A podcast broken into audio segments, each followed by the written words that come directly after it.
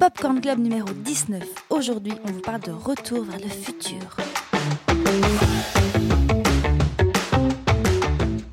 Bonjour Caroline Poisson. Bonjour Vincent Tuzzini. Et pour parler de Retour vers le futur, aujourd'hui on a euh, deux nouveaux venus, deux nouveaux popcorn. Alors vous êtes vous êtes venus en duo aujourd'hui. euh, on a euh, avec nous euh, en studio, parce que là on va commencer à parler de studio, Oh attention, euh, Antoine Bourse et Gilles de Vogel. Salut les gars. Bonjour. Salut. Alors vous, vous êtes, euh, donc, vous- enfin, disons que vous avez un regard très pro, je pense surtout sur le, le sujet qu'on va aborder aujourd'hui, puisque vous êtes tous les deux scénaristes de profession. Euh, vous avez aussi d'autres projets, enfin d'autres euh, casquettes derrière, comme par exemple vous faites beaucoup de consultations. Et euh, au niveau scénario, vous êtes principalement connu pour avoir scénarisé notamment bah, la série Ennemi Public. C'est vrai. C'est ça Ou alors il y a d'autres choses vrai. C'est C'est vrai. vrai, c'est vrai. Ouais, ouais. Ouais. Et c'est c'est un peu un hasard qu'on soit tous les deux là ensemble. En fait, on n'est pas venus en gang. Euh, Non, on a pris le même train, par contre. On a pris le même train. Ouais, ça, Vous étiez juste intéressé par le même film. Exactement. Eh oui, mais Et je ne savais pas que tu, tu avais une passion pour ce film, euh, Antoine. Je déteste. Non, mais c'est vrai, oui. euh, Bah, on est des enfants de cette génération-là. C'est sûr. On est né. euh, moi, je suis né en 79. Toi, t'es né en quoi? 81 81 80. 80. 80. Donc, on est vraiment des enfants de la génération euh, Retour vers le futur. Retour vers le futur, ça parle de... Ça parle de quoi? Alors, Retour vers le futur, c'est une trilogie des années 80. Alors, au départ, c'était pas censé être une trilogie, mais on en parlera plus tard. Euh, vous allez nous faire des super résumés détaillés parce que pitcher est votre métier. Donc, d'office, vous allez nous faire des. Vous allez être obligé. En fait, on est en train de faire passer tous les autres invités pour des clampins. Tu vois, genre, Ah non. pour une fois, on a des invités sérieux qui savent de quoi ils parlent. Non, non. Ils savent tous de quoi ils parlent. Mais ici, vous allez être obligé de nous faire des pitchs, mais d'en faire des trois films. Ah, On vous met une pression énorme. Alors, de quoi ça parle Retour vers le futur? Trois mots nostalgie, paradoxe temporel, deux mots pour un, et de cowboy. Moi, j'ai décidé que ça parlait de cowboy aussi. Je me réjouis de parler du 3. Ah, Évidemment, il a j'ai mis, mes... T'as pas l'air d'accord Antoine. j'ai mis mes plus belles Santiago. Non, bien sûr, on peut, bien sûr que ça parle de cowboy, mais uniquement dans le 3. Mais voilà, c'est ça. je voulais quand même mentionner les cowboys. Et euh, donc cette euh, trilogie, cette série de films est créée par Robert Zemeckis et Bob Gale. Mais tout d'abord, Les quel deux est Bob. votre les deux Bob, Bob et Bob Bob et Bob. Ils rigolent même dans les making-of, à chaque fois ils disent Bob et Bob, Bob et Bob. Euh, est-ce que vous pourriez nous dire, est-ce que vous vous souvenez la première fois que vous avez découvert Retour vers le futur? Vas-y. Alors, moi, je dois avouer que je ne m'en rappelle pas.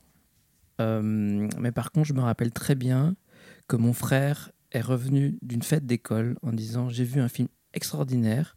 Et mon père, qui était là aussi, a dit Il faut absolument que tu vois ce film. Et je ne sais plus à quelle occasion j'ai eu j'ai pu voir ce film enfin. Je crois que parce, parce qu'il est passé à la télévision, en fait. Et donc, c'est mon frère et mon père qui m'ont qui m'ont parlé de ça la première fois. Et euh, un truc que vraiment, chaque fois que je vois ce film, enfin, cette série de films, c'est le petit tibinibinim, tu vois, la petite, la petite musique au tout début. Mhm. Mais chaque fois, ça me provoque un truc dans, Mhm. dans, dans le bide. C'est c'est- vraiment, je, je fonds à chaque fois que je l'entends. Voilà. Petite musique magique. Ah, on parlera de la Oui. BO, hein, on parlera Mais de la bande oui, originale. Oui. Alan. Silvestri, où chaque fois que je, je me souviens que c'est lui, je suis surpris en, en ayant chaque fois dans le souvenir que c'était John Williams, alors que non. pas Non, Oui, hein. ouais. Il y a des vibes. hein. Tout à fait. Euh, moi, un peu comme Gigi, entre nous c'est c'est Gigi. Euh, un peu comme Gigi, je me souviens plus très bien non plus de ma première euh, rencontre avec Retour vers le futur, mais pour moi tout de suite, si je me replonge en arrière, ça m'évoque deux choses. D'une part, mon père travaillait à l'époque euh, à la médiathèque de Liège. Ah ouais? Bah, Il a toujours bossé pour la médiathèque, mais il a, il a bossé après plus tard pour l'administration centrale où il était responsable des collections musique du monde, euh, etc. Mais euh, il a commencé, entre autres, euh, à, à la médiathèque de Liège. Et donc, j'avais, bah, j'ai bénéficié de mon enfance d'un très grand privilège qui était la location gratuite euh, à la médiathèque. Et donc, j'allais beaucoup dans les rayons de la médiathèque et les rayons des jaquettes VHS de la médiathèque de Liège, qui était encore à ce moment-là place du Vintou, euh, tout près de la, tout près de l'université. Euh, bah, ça m'impressionnait beaucoup et, et je me souviens que c'était effectivement le, le- celle de, de Retour vers le futur était une, une image qui me, qui me marquait, euh, qui me marquait plutôt positivement. Là où le rayon horreur, je le passais avec des frissons dans le dos, où j'osais même pas regarder les jaquettes, euh, petit que j'étais. Et, et par contre, celui-là, il y avait quelque chose qui m'intriguait. Euh, et je pense que c'est le genre de film, comme ton frère qui l'a vu à l'école, euh, je pense que c'est un film que j'ai vu un jour en genre en stage, un, stage à Debs ou un truc du genre. Ok. Je pense que je l'ai vu effectivement dans, dans ces conditions-là, euh, sur une télé, euh, au milieu de groupes d'autres, etc. Et, et je me souviens qu'effectivement j'étais assez, euh, assez impressionné. C'est euh, Et même dans ce contexte, t'as été impressionné. oui, oui, bien sûr, bien sûr. Et vous avez vu le 2 et le 3 euh, assez vite ou pas? Tu te rappelles pas Je pense que je les ai vus dans un foulée, oui, tout à fait. Mm. Euh, et je pense que dans Enfant, je pense que le 2 est celui qui m'avait laissé une plus forte impression parce que je pense que le côté futur, quand t'es enfant, euh, quand t'es adulte, tu vois plus l'éventuel côté cheap ou quoi, mais on en reparlera de tout ça. Mhm, Bien sûr. Euh, mais enfant, t'es très impressionné en fait quand Ouais. tu vois le futur. Tu te dis, euh, waouh. Euh, c'est quelle année déjà le, le 2 et le 3 89-90. Ah, c'est ça. Ben, je- moi, je pense euh, que je les ai vus euh, dans la foulée parce que, parce que je me rappelle avoir vu cette bande-annonce du 3 qui vient à la fin du 2 Oui. Et qui m'avait sup- super excité à l'époque. Et euh, ouais, je- comme toi aussi, effectivement, le, le 2 a un ton plus sombre. hein, c'est vraiment une descente aux enfers. On en parlera Mhm. sans doute tout à l'heure. Mais, euh, mais euh, donc, j'ai toujours eu peur un peu du 2. Ouais, ouais c'est vrai. Et toi, Ah Vincent, ouais. tu te souviens? Quand t'as oui, vu bah, pour en la fait, première J- fois? Oui, oui, tout à fait. En fait, Gilles évoquait le fait que euh, tu, tu l'as découvert via un passage euh, à la télévision, hein, je pense. Bah, moi, en fait, c'est sur cassette enregistrée de mes parents que Mhm. j'ai découvert le, le premier film euh, au début. Euh, J'étais, bah, oui, immédiatement fasciné. Enfin, c'est comme vous, il y a vraiment quelque chose qui, qui, qui, qui relève de la nostalgie, du souvenir d'enfance hein, autour de ce film.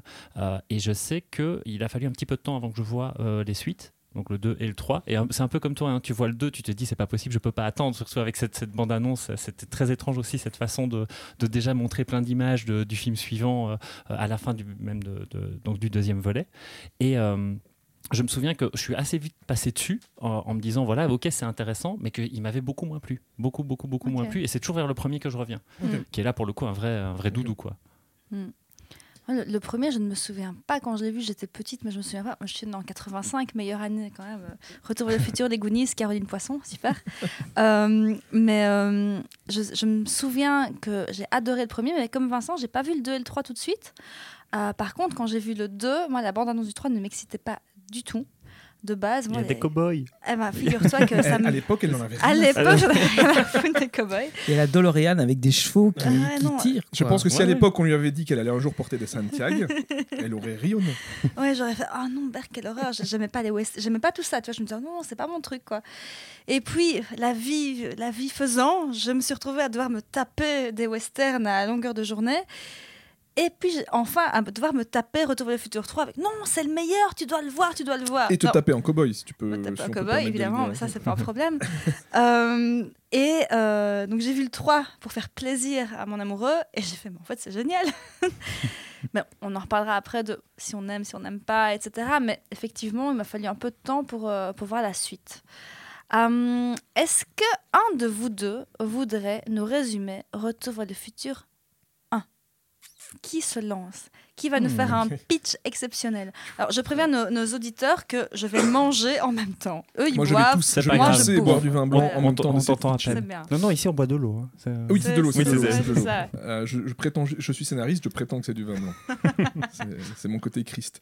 Euh, Donc, euh, Retour vers le futur, eh bien, ça nous raconte l'histoire de Marty, un, un jeune homme des années 80, euh, passionné de rock, euh, dont le meilleur ami est bizarrement euh, un scientifique, un docteur, euh, qui doit bien avoir au moins 50 balais de plus que lui, peut-être moins, en tout cas un minimum de 40 balais de plus que Marty. Et ce docteur a disparu un après-midi comme les autres où Marty le cherche. Il a disparu et Marty doit le retrouver pour une expérience, car ce- cet homme, ce scientifique, fait des expériences. Et là, il est très excité. Et l'expérience, effectivement, que Marty va découvrir, c'est celle du voyage dans le temps à travers une voiture euh, customisée, une DeLorean, pour être plus précis. Et euh, le problème, c'est que pour, euh, euh, comment dire, pour donner assez d'énergie à ce- cette machine à voyager dans le temps, il faut du plutonium que le doc a subtilisé à des très méchants terroristes libyens. C'est déjà tout un concept. tout à fait. Qui, très fâchés, vont les surprendre en plein milieu de cette expérience sur un parking de nuit et vont tuer le doc sous les yeux de Marty paniqué, qui se jette dans la DeLorean, tente de les fuir et en fait, malgré lui, voyage dans le temps à la date exemple que le doc avait encodé dans le- la machine, qui est euh, 1955, je ne sais plus la date. Le précise. 5 novembre. 5 novembre, merci beaucoup, je savais que vous étiez assez geek pour le savoir. Et, euh, et il se retrouve donc projeté le 5 novembre 1955, où il va atterrir euh, d'une certaine façon au volant de sa DeLorean, complètement paniqué, poursuivi par euh, euh, les Peabody des, fermiers paniqués parce qu'il a, écrasé un leur de pain. Et dans sa fuite, finalement, il va perdre connaissance et se réveiller dans la famille de sa mère, qui est alors une jeune femme, et qui va tomber complètement amoureuse de lui. Drame, puisque à partir du moment où elle tombe amoureuse de lui, elle risque de ne plus être amoureuse de son père, et donc Marty risque de ne plus exister. Précisément, qu'est-ce qui s'est passé? C'est vrai que je, je passe, j'ai sauté en fait la raison qui a fait que Marty a perdu connaissance, c'est qu'en fait, Marty a, a découvert, a rentré son père dans le passé, a compris qu'il s'agissait de son père, et en fait l'a sauvé d'un accident de voiture Qu'il était censé avoir. qu'il était censé avoir, puisque c'est l'accident qui aura permis euh, bah, que sa mère rencontre son père, puisque c'est le père de la mère de Marty qui a renversé normalement euh, son fu- le futur père. C'est compliqué à dire comme ça, comme quoi mon pitch devient de plus en plus foireux. Euh, c'est c'est là que film- normalement les prods film- commencent à faire. euh, Euh. attends, attends, attends, attends. c'est un film, c'est un film compliqué à résumer. Pour le moment, tu t'en sors très bien. Très de rien. Mais en tout cas, ce qui est important et ce qui est phénoménal, vraiment le cœur du récit, l'idée extraordinaire, au-delà déjà du voyage dans le temps et l'idée de base, on en reparlera, euh, de, de- qui a donné naissance au scénario, qui est ce jeune homme qui va rencontrer ses parents jeunes, des parents qui, dans le présent, nous sont présentés comme des êtres dont la vie est ratée, euh, qui, des êtres qui ont vraiment raté leur vie, des personnages malheureux euh, et un peu minables aux yeux de leur enfant. Eh bien, euh, Marty va donc les rencontrer jeunes et peut-être en fait euh, finalement changer leur vie aussi par cette rencontre. Mais surtout, l'idée de Jenny, c'est cet incident, ce problème à résoudre qui va créer tout le plan, qui va initier en fait tout l'acte, tout l'acte central du film, qui est Marty doit faire en sorte que sa mère retombe amoureuse de son père plutôt que de lui. Et c'est un ressort euh, narratif qui est phénoménal dans ce film, qui marche à tout point de vue au niveau de la, conémie- de la comédie, au niveau de l'action, euh, L'aventure, de euh, l'aventure, oui. de l'angoisse, etc., Mhm. etc. Et je trouve aussi as- de façon assez brillante que, parce que je revois pas mal de gens euh, quand ils reparlent du film aujourd'hui, des, des plus jeunes spectateurs aussi, qui disent c'est quand même étonnant toute cette histoire d'inceste, etc. En fait, je trouve qu'ils s'en sortent assez brillamment parce Mhm. qu'il n'y a aucun moment où c'est fondamentalement gênant, Mhm. où tu dis oula ça devient glauque. Mhm. Il y a aucun, ils arrivent à ne jamais être glauque à ce, à ce niveau-là. Et Par contre, alors, c'est à je- cause de, pardon, c'est à cause de ce- cette soi-disant histoire d'inceste qu'on ne voit pas que Disney n'a pas voulu produire le film. D'ailleurs, c'était un peu trop touchy pour eux. Ah, Hmm. J'avais oublié ça. Ah bah voilà, c'est aussi des concours d'anecdotes le Popcorn Club. Et Oui. t'as oublié un truc, euh, Antoine, c'est que son but aussi, c'est de revenir en 1985. Oui, bien sûr, bien sûr. Son but, il- son Et euh, ils ont un gros problème, c'est que, 1985. euh, c'est que effectivement la, la, Sans plutonium. la voiture fonctionne au plutonium et le plutonium n'est- n'est pas produit en, en 1955 et donc il doit trouver une autre solution. Euh, et heureusement, euh, Marty a ramené avec lui un petit euh, Flyers. flyers. Justement, pour donner euh, de la thune euh, pour euh, réparer la l'horloge. sauver, les clo- sauver Sauver- l'horloge d'hôtel de ville. Sauver l'horloge d'hôtel de ville. Tiens, d'ailleurs, il y a un truc avec ce, ce flyer. Ouais. Euh, alors que je connais le film depuis longtemps, en le revoyant, je l'avais sans doute un peu oublié sur certains points. Euh, je me souvenais que ce flyer avait de l'importance quand son amoureuse au début du film, dans le présent, en 1985, lui écrit Son un numéro. Ouais. Ce n'est pas son numéro, c'est celui de sa grand-mère. Et du coup, je me suis dit, tiens, sa grand-mère, ça veut dire que ce numéro, potentiellement, il était aussi accessible en, en 55. Et, et je me suis demandé, tiens, c'est marrant, est-ce qu'ils avaient prévu quelque chose par rapport à ça Ah, c'est vrai. Euh, Ah, C'est vrai. c'est peut-être un reste de, de- des multiples réécritures parce que alors voilà, va, on va peut-être revenir là-dessus, mais en fait euh, donc euh, le, le duo un La peu, petite à- genèse. euh, Le, le duo, en fait, à l'origine du film, bah, c'est ces deux Bob, hein, c'est Robert Zemeckis et Bob Gale, qui ont fait leurs études ensemble et qui s'entendent très bien. Eux, ils ont envie de faire du, euh, en- du- voilà, du cinéma grand public. Après euh, des débuts un peu difficiles euh, de Zemeckis euh, en tant que réalisateur, parce que je crois que ces deux premiers films, même s'ils ont, c'est des, des succès d'estime, hein, plutôt des succès critiques au, au niveau de la presse, c'était des films qui avaient été assez mal reçus au niveau du public. C'est aussi avec Bob Gale au scénar, je pense. Oui, euh, c'est ça. Donc c'était c'était le, duo. Et en fait, il a fallu juste que Zemeckis, dans son coin, alors que ça faisait déjà des années qu'il planchait sur le, euh, sur le scénario de Retour vers le futur, parce qu'il y a eu, je crois, une quarantaine de réécritures hein, sur ce 44 versions, je pense. 44 versions, ouais, euh, que en fait dans, dans, dans Jamais l'entre-deux, désespéré. Non, non. alors qu'ils étaient en train d'écrire ce, ce film, euh, il se trouve que Zemeckis, dans son coin, a été contacté par Michael Douglas pour euh, réaliser euh, À la poursuite du diamant vert. C'est ça. C'est ça, ce qu'il a un peu mis sur la map et qui a fait qu'à un moment, Spielberg s'est dit là c'est parti, on- je, on- je crois qu'on peut faire Retour vers le futur. Et il se trouve que voilà, Retour vers le futur, on, on va en en parler en long et en large, hein, mais c'est un méga succès. Euh, c'est une, une écriture euh, que enfin, vous allez pouvoir en parler, que vous trouvez extraordinaire et super juste, à tel point que dans leur uni- université d'origine, à l'USC, bah, je sais que le, le- le scénario est étudié, vraiment comme un exemple de, de, qu'il faut, euh, qu'il faut suivre. Quoi. Ouais. Euh, et alors, la question que je vais vous poser est toute simple, c'est en quoi, selon vous, ça en fait- ce, ce script est si bon? C'est sur quels aspects? Alors, m- moi, j'aimerais déjà rebondir sur un truc, c'est que ce qui est intéressant, c'est qu'un un script euh, a priori parfait, euh, pour le regard du spectateur, pour le regard des personnes qui n'écrivent pas, euh, il semble indéniable que ce script existe presque spontanément. Euh, C'est-à-dire que la perfection de ce script donne l'impression qu'il qu'il a, a surgi tel quel, alors qu'on parle de 44 versions. C'est-à-dire que pour arriver à ce degré de, de perfection où les éléments se répondent à un tel point où tout semble Ah couler de source, en fait, les choses ne coulent pas de source. C'est un travail Mhm. colossal. Euh, on le sait. Oui, on dit souvent écrire, c'est réécrire. Ouais. Oui, oui. Et je trouve qu'en fait, moi, il n'y a jamais une, euh, une réplique qui est euh, qui n'est pas ultra signifiante pour ce qui se passera par la suite, surtout dans la première partie. Alors, ce qui est dingue, c'est que c'est c'est qu'il y a effectivement toujours ce côté de l'efficacité et, de, et de, de la nécessité de chaque élément dans ce film, mais qui à aucun moment ne donne cette impression-là. C'est-à-dire à aucun moment on se dit ah on est en train de me vendre quelque chose pour la suite, ah on est en train de me créer du pay-in euh, pour du pay-off, etc. Ouais. Ici, même quand on le sent, c'est-à-dire que il y a un truc dans ce film, c'est qu'à travers toutes les réécritures, tous les toutes les, nécess- les passages obligés euh, par lesquels ils ont dû passer, toutes les, les corrections qu'ils ont dû faire, Alors- etc. Elles ont systématiquement accouché de séquences fun Oui. qui se suffisent en elles-mêmes, qui nous, qui, qui, qui- avec des, des blagues, avec, euh, il y a toujours un truc nourrissant. Je dans- pense, à, je pense à l'exemple, par exemple, de la scène d'exposition obligée qu'il y a dans tous les films. Surtout là, on a un concept de science-fiction assez dur à, Tout à fait. à- à poser. Ben, en fait, cette séquence d'exposition, c'est peut-être la séquence la plus fun du film. Enfin, une des séquences les plus fun du film. C'est Laquelle, la- parce qu'en fait, sur le 40 parking au début. D'accord, d'accord, d'accord. Euh, bah écoute, pour moi, ce qui est dingue, c'est que ce film, c'est les 30 premières minutes, c'est de l'expo non-stop. Et à aucun moment, ça ne sonne comme de l'exposition. J'en parlais tout à l'heure à Gilles, il y a une scène que j'adore, en fait, en la revoyant, euh, qui est une scène d'exposition nécessaire pour tout le plan de, de Marty euh, par rapport à ses parents. C'est la mère qui raconte dans le présent sa rencontre avec le père. C'est-à-dire Ouais. que ça pourrait passer totalement euh, de façon flagrante, parce que tout d'un coup, il y a un personnage qui parle du passé, c'est les pires trucs, c'est le syndrome qu'on a appelé entre nous Père Castor. Euh, Ben, on l'appelait comme ça par rapport à Ennemi Public, parce que dès qu'on faisait des scènes comme ça d'un personnage qui parle de son passé, on se disait, oula, attention, là, t'es en train de glisser dans le Père Castor. Et, et ce syndrome Père Castor, il peut se sentir très vite. Ici, il y a un truc génial, c'est que comme on nous montre une famille de ratés, où on sent qu'ils sont passés à côté tout, tout d'un coup, la mère, avec nostalgie, nous parle d'un moment heureux, qu'elle a rencontré avec le père. Du coup, ça passe par l'émotion complète et en même temps, elle ne fait que de l'exposition et du pay-in pour tout ce qui va se passer avec le bal, etc. Enfin, c'est c'est brillant. Et alors, dit euh, le- la féerie dansante des sardines. Des non, sardines. des sirènes.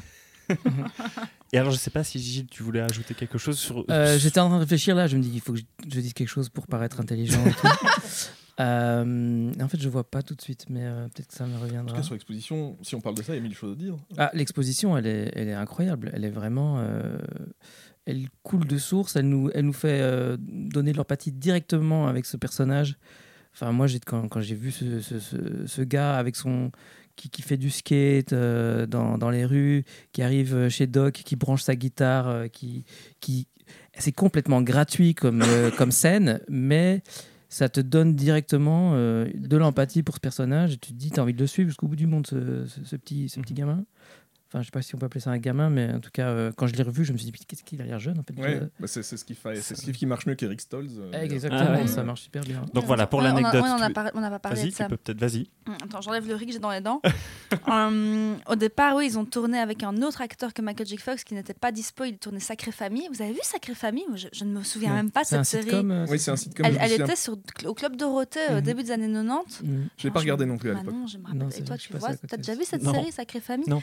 Et comme il était sur, euh, sur Sacré Famille, ben, c'était un, un petit problème d'agenda, donc euh, ils se rabattent sur euh, Eric Sol, Soltz ou Stoltz. Stoltz, ouais, j'arrive jamais à le prononcer. Euh, oui, servez-vous un peu de vin, on est bien. Euh, Mettez-vous bien. Euh, et j'avais lu aussi qu'il y a eu euh, comme euh, idée, il y a eu Johnny Depp aussi. euh, Vas-y. Oui, ce, ce que Reviens j'ai devant lu, le ce que micro, j'ai voilà. lu, c'est qu'ils se sont re-rappelés en revoyant, en Bob Gale, en repassant les- en revue les, les, les, les notes qu'il avait sur le casting, a vu, a revu le nom de Johnny Depp, mais il se souvenait même pas de, du De- mec. de- ah oui, de, de la bande, bande Voilà. test, quoi. Il marrant. disait, il m'a pas tellement impressionné.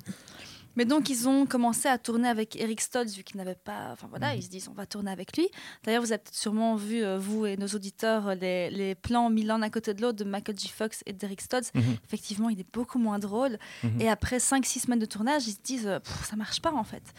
Ils ont quand même eu, perdu la bagatelle de 3 millions de dollars. Ils ont quand même gardé. Il y a certains plans où on voit Doc qui parle à Marty, qui est hors cadre, où en fait ce sont des plans qu'il a tournés avec Eric Stoltz à l'époque. Et, euh, et en fait, oui, après ils se sont dit, mais non, ça ne va pas. Et Michael J. Fox a finalement pu venir tourner euh, le film, mais il avait 20, 20 heures de tournage par jour parce qu'il se tapait tout Sacré Famille pendant la journée, puis il venait se taper la nuit, euh, la nuit Retour vers le futur. C'est quand même une fameuse performance. Quoi. Il le dit dans une, dans une interview, il dit, moi c'était le rêve de ma vie, euh, j'y étais, quoi. il fallait, c'était, euh, mais c'était dur. Mais c'est fou à quel point certains films tiennent à ça. euh, parce que c'est, finalement, sûr. c'est exactement le même canevas qu'avec euh, Le Seigneur des Anneaux, où Aragorn à la base était joué par, Mhm. euh, je ne sais plus son nom d'ailleurs, cet acteur anglais euh, qui a l'air beaucoup plus juvénile que, Oui. que, que Viggo Mortensen. En fait, et ça marchait pas du tout non plus. Et aussi, retournage derrière. Et surtout, devoir dire à un comédien Désolé, mais non. C'est pas chaud toi. quand même. Moi, tu Ouais, dis, euh, le, le pauvre Eric Stoltz, qu'est-ce qu'il a fait après? Apparemment, visiblement, oui, après, ça, le reste de sa carrière, non. Mais apparemment, visiblement, il était d'accord, d'après ce que j'ai cru comprendre, il était d'accord aussi que ça fonctionnait pas. J'ai une question. euh, Est-ce que vous avez regardé Retour vers le futur en VF ou en VO Là, là pour, euh, aujourd'hui? Ouais ou ouais. Je sais pas combien de fois Euh, par an tu le regardes. hein, donc, euh, J- j'avoue- J'avoue que j'avais envie de regarder en VF, mais je l'ai trouvé qu'en VO. Ah ouais? Et donc du coup, euh, du coup, je me suis rabattu sur la VO parce que j'ai envie, de- j'ai envie de re- retrouver un peu euh, cette expérience de quand je l'ai vu euh, jeune. Mm. Mais, euh, mais je trouve que la version française est très très euh, Elle est proche. exceptionnelle. J'espère. Elle est très proche Ouais. de, de la version Ouais, anglaise. ouais.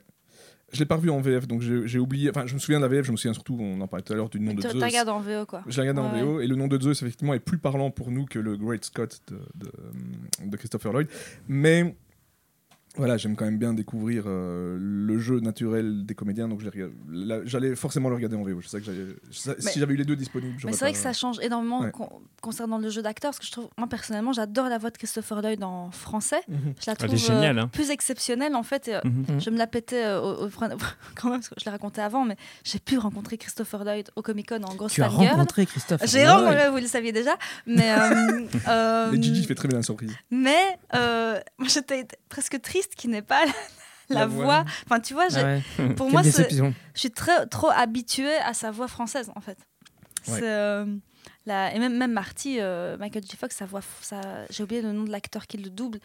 Il, il est terrible. Euh, je Ah, n'ai- je n'ai si, plus non plus son Je nom. sais plus. euh, Et je pense que c'était le même doubleur pour euh, Teen Wolf que Oui. j'ai revu récemment, qui a lui particulièrement mal vieilli. Tout à fait. Mais déjà à l'époque, il avait mal vieilli. Mais ouais, c'était, euh, euh, Mais c'est vrai que la voix de Marty, ouais, c'est marrant, il y a des trucs qui me restent parce que je pense que je l'ai vu, je l'ai vu que quand j'étais euh, jeune, le- la, la VF. Dès que, dès que les DVD sont sortis, j'ai tout de suite regardé euh, en VO. en VO, ouais. Euh, D'ailleurs, euh, mon DVD qui est dédicacé par Bob Gale. Oh, oh. Waouh, mais on, on- vous avez Ah, tous et- rencontré des stars. Et- et tous- tous, Bob euh, Gale que j'ai en rencontré classe. au BIF à l'époque où j'étais euh, où j'étais bénévole. Et en fait, il y a une anecdote sur moi au BIF à cette année-là parce que je me suis très fort bourré la gueule le soir de mon anniv. je me suis réveillé le lendemain sur les lieux du BIF, tout le monde était parti et j'ai cherché mes lunettes pendant des heures pour les retrouver finalement dans mon slip. C'est une longue histoire. longue histoire. Mais toujours est-il que je fais dédicacer mon coffret par Bob Gale deux jours après Mais tu t'en souviens, ouais. et que mes potes sont passés avant. Et que Bob Gale a dédicacé à To the Man with the Glasses in His Pants. Ah. Ah, Ça, c'est encore plus classe que mon anecdote. ça, Je dois ça dire, c'est encore ouais. plus la classe. quoi. Je me demandais où tu allais en venir avec cette anecdote. oui, ben voilà, eu peur. écoute, hein. Bob Gale a, a Oui. signé ça sur mon coffret. On a un popcorn à qui on fait un gros bisou qui nous rappelle à chaque fois lui il a fait pipi à côté de Toby Hooper, mais je pense que ton anecdote est quand même, Là-bas. est quand même ça, se- ça, ça se vaut. hein. Je pense que les ouais. deux se, se valent, Ça quoi. dépend euh, comment il a fait pipi à côté de Toby Hooper. sans regarder sa bite. On est à demander. Mais est-ce qu'ils sont tenus? Enfin bref.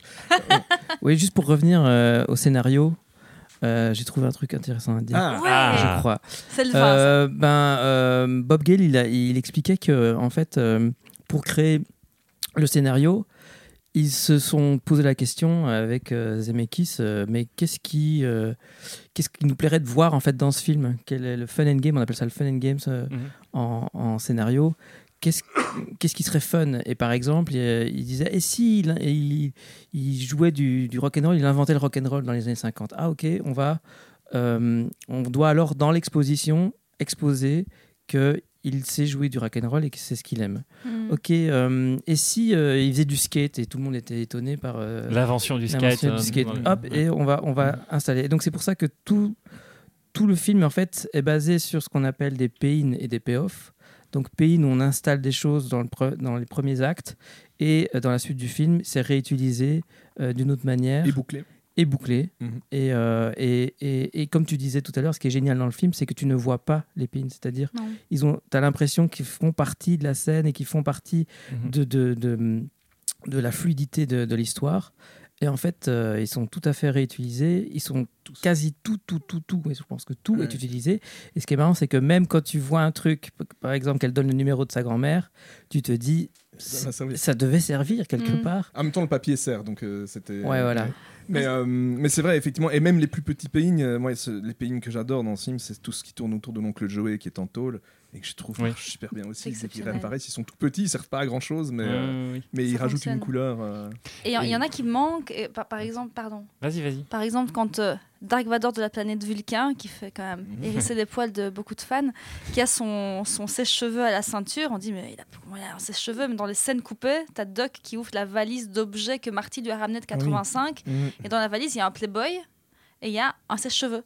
Et Ouais. C'est pour ça, mais la scène a été coupée À au cause du montage. Playboy.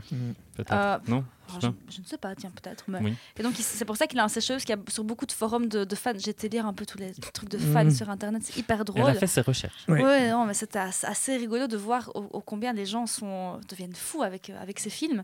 Euh, c'est d'aller voir tous les gens qui se disent Mais pourquoi est-ce qu'il a un sèche-cheveux? Comment ça se fait? Machin, bazar. Mais c'est une scène coupée. euh, Et il est habillé en, en protection contre euh, Nucléaire, mais nucléaire. Et il a ce Walkman qu'il a, qu'on a installé. Enfin, c'est, Ouais, c'est- tout à tout, fait. tout, tout est toujours. Et le personnage justifié. fonctionne à fond, quoi. Et alors pour la petite euh, pour la petite anecdote par rapport à cette scène-là, il y a un, un des producteurs du film qui à un moment a dit écoute, qui détestait le titre euh, Retour vers le futur et qui à un moment a envoyé un mémo euh, à Spielberg et, euh, et à Zemeckis en disant bon maintenant ça suffit avec ce titre, Euh, il faut appeler ce film je crois que ce qu'il a proposé c'était Spaceman from Pluto. Ah oui.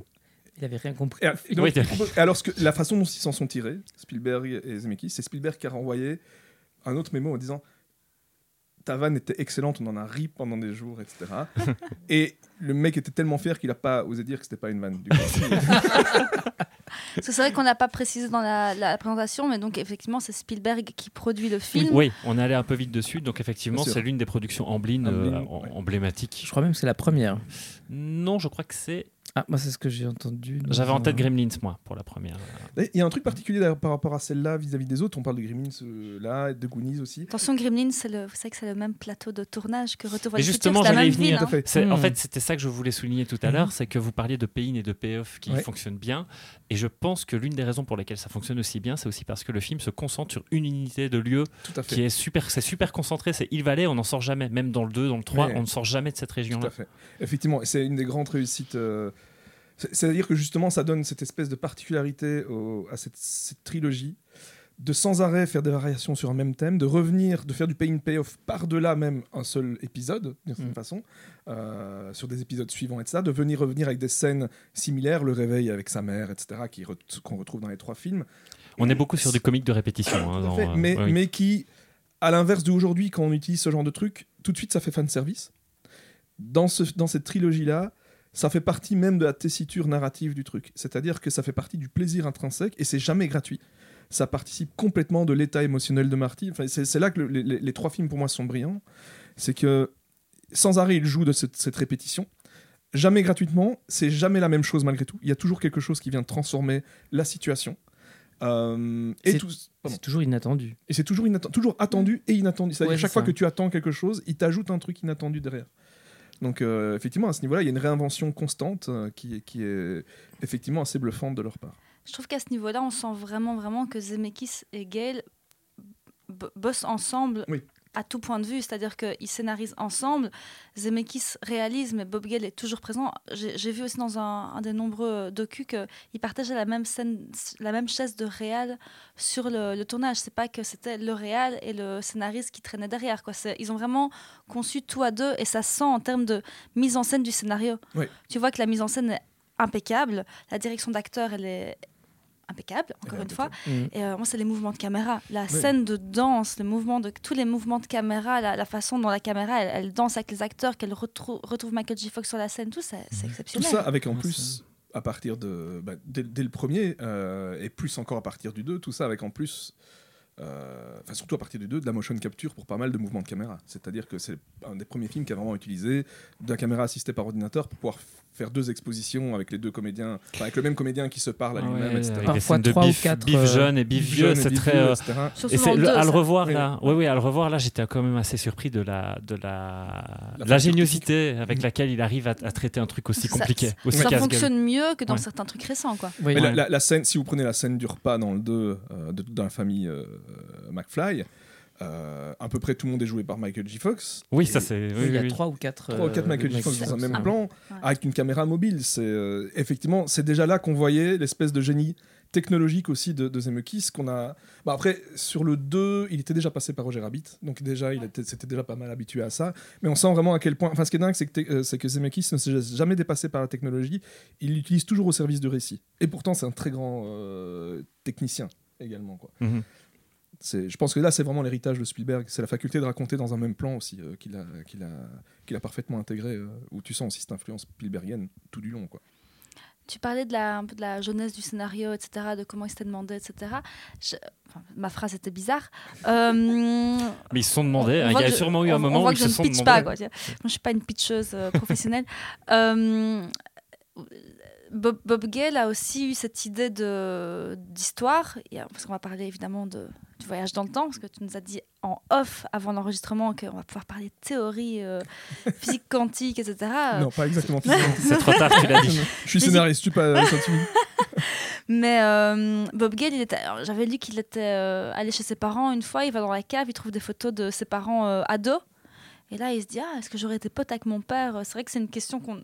Moi, je me suis souvent posée, je me suis dit, merde, comment, comment étaient mes parents jeunes quoi? Comment, comment ça se passait? Donc, cette- ce fait d'être en 85, de retourner directement 30 ans en arrière des années 50, c'est impeccable parce que c'est vraiment une période riche visuellement qui va nous donner des plans et des couleurs assez incroyables.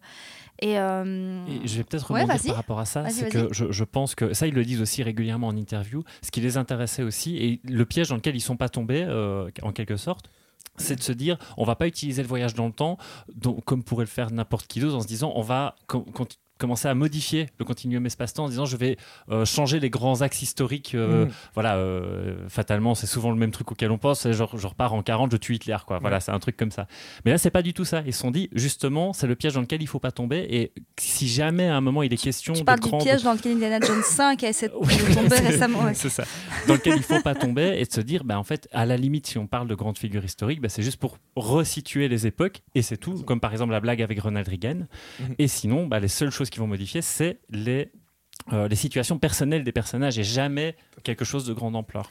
C'est que Ronald Reagan, dans un de ses discours après le film, il a dit en plein discours politique là où on va, on n'a pas besoin de rue. Oui, oui, oui. Ouais, c'est Oui, hyper oui, beau. oui. Et il était apparemment hyper fan du film. Ouais, ouais, euh, c'est ça, il était ouais. hyper fan de la référence, il s'en est servi dans son j'avais Mais il discours. devait même jouer, il a, on lui- ils lui ont proposé de jouer dans un des films, euh, je ne sais plus le 2 ou le 3, d'a- d'apparaître euh, dans son propre rôle. euh, Ah ouais euh, ou, ou en tout cas d'apparaître. Et ça, c'est- ça n'a pas pu se faire, je ne sais plus pour quelle raison. Bah, on le voit à un moment dans le, dans le bar de. oui, mais en fake, de- comme, en comme, fake. euh, Ah oui, oui. Oui. Comme, je veux dire, euh, il y a quand même. Jackson. Ouais, c'est Ouais. ça, il y a une, euh, Ouais, ouais.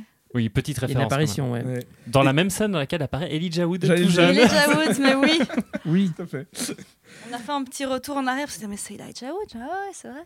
Mais euh, on était sur quoi Tu parlais de. Sur la- les voyages dans le temps, donc Oui. le, le fait qu'ils ont aussi sont beaucoup inspirés de vas-y. Et, de ne pas changer les grands axes Ne historiques. les hein, grands ouais, axes, ouais, ouais. effectivement, effectivement. Voyager dans le temps et pas dans l'espace, et donc toujours revenir au même endroit et pas se, se rendre, se faire téléporter. euh, Bah, Est-ce que c'est un, est-ce que c'est un thème qui a souvent été au cinéma, Antoine Ouais, comme c'est bien amené. été traité au cinéma avant Euh, mais j'ai- non, je me suis plongé, je me, je me suis un petit peu plongé. euh, c'est loin d'être euh, exhaustif et d'être. euh, Oh Mais euh, je me suis un peu plongé, surtout en me demandant, tiens, euh, qu'ils ont été. bah, si je devais vous demander au cinéma pour le moment, pas, pas spécialement dans la littérature, euh, ceci, ça pourrait être intéressant de pos- poser la question, mais à votre avis, qu'est- qu'est-ce que vous pourriez me citer qui prédate Retour vers le futur, qui parle de voyage dans le temps au cinéma? La machine machine à voyager dans le temps. Ah, Bien sûr, 1960, euh, effectivement. planète des euh, singes. c'est- comment il s'appelle? C'est Pal.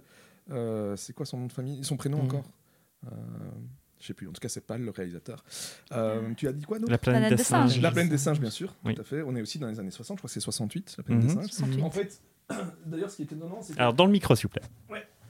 Attends, Euh, je voilà. reprends mon petit carnet, parce que ce qui est étonnant, c'est à partir de, à partir de la, euh, la machine à voyager dans le temps, donc 1960, Qui apparaît dans les Gremlins.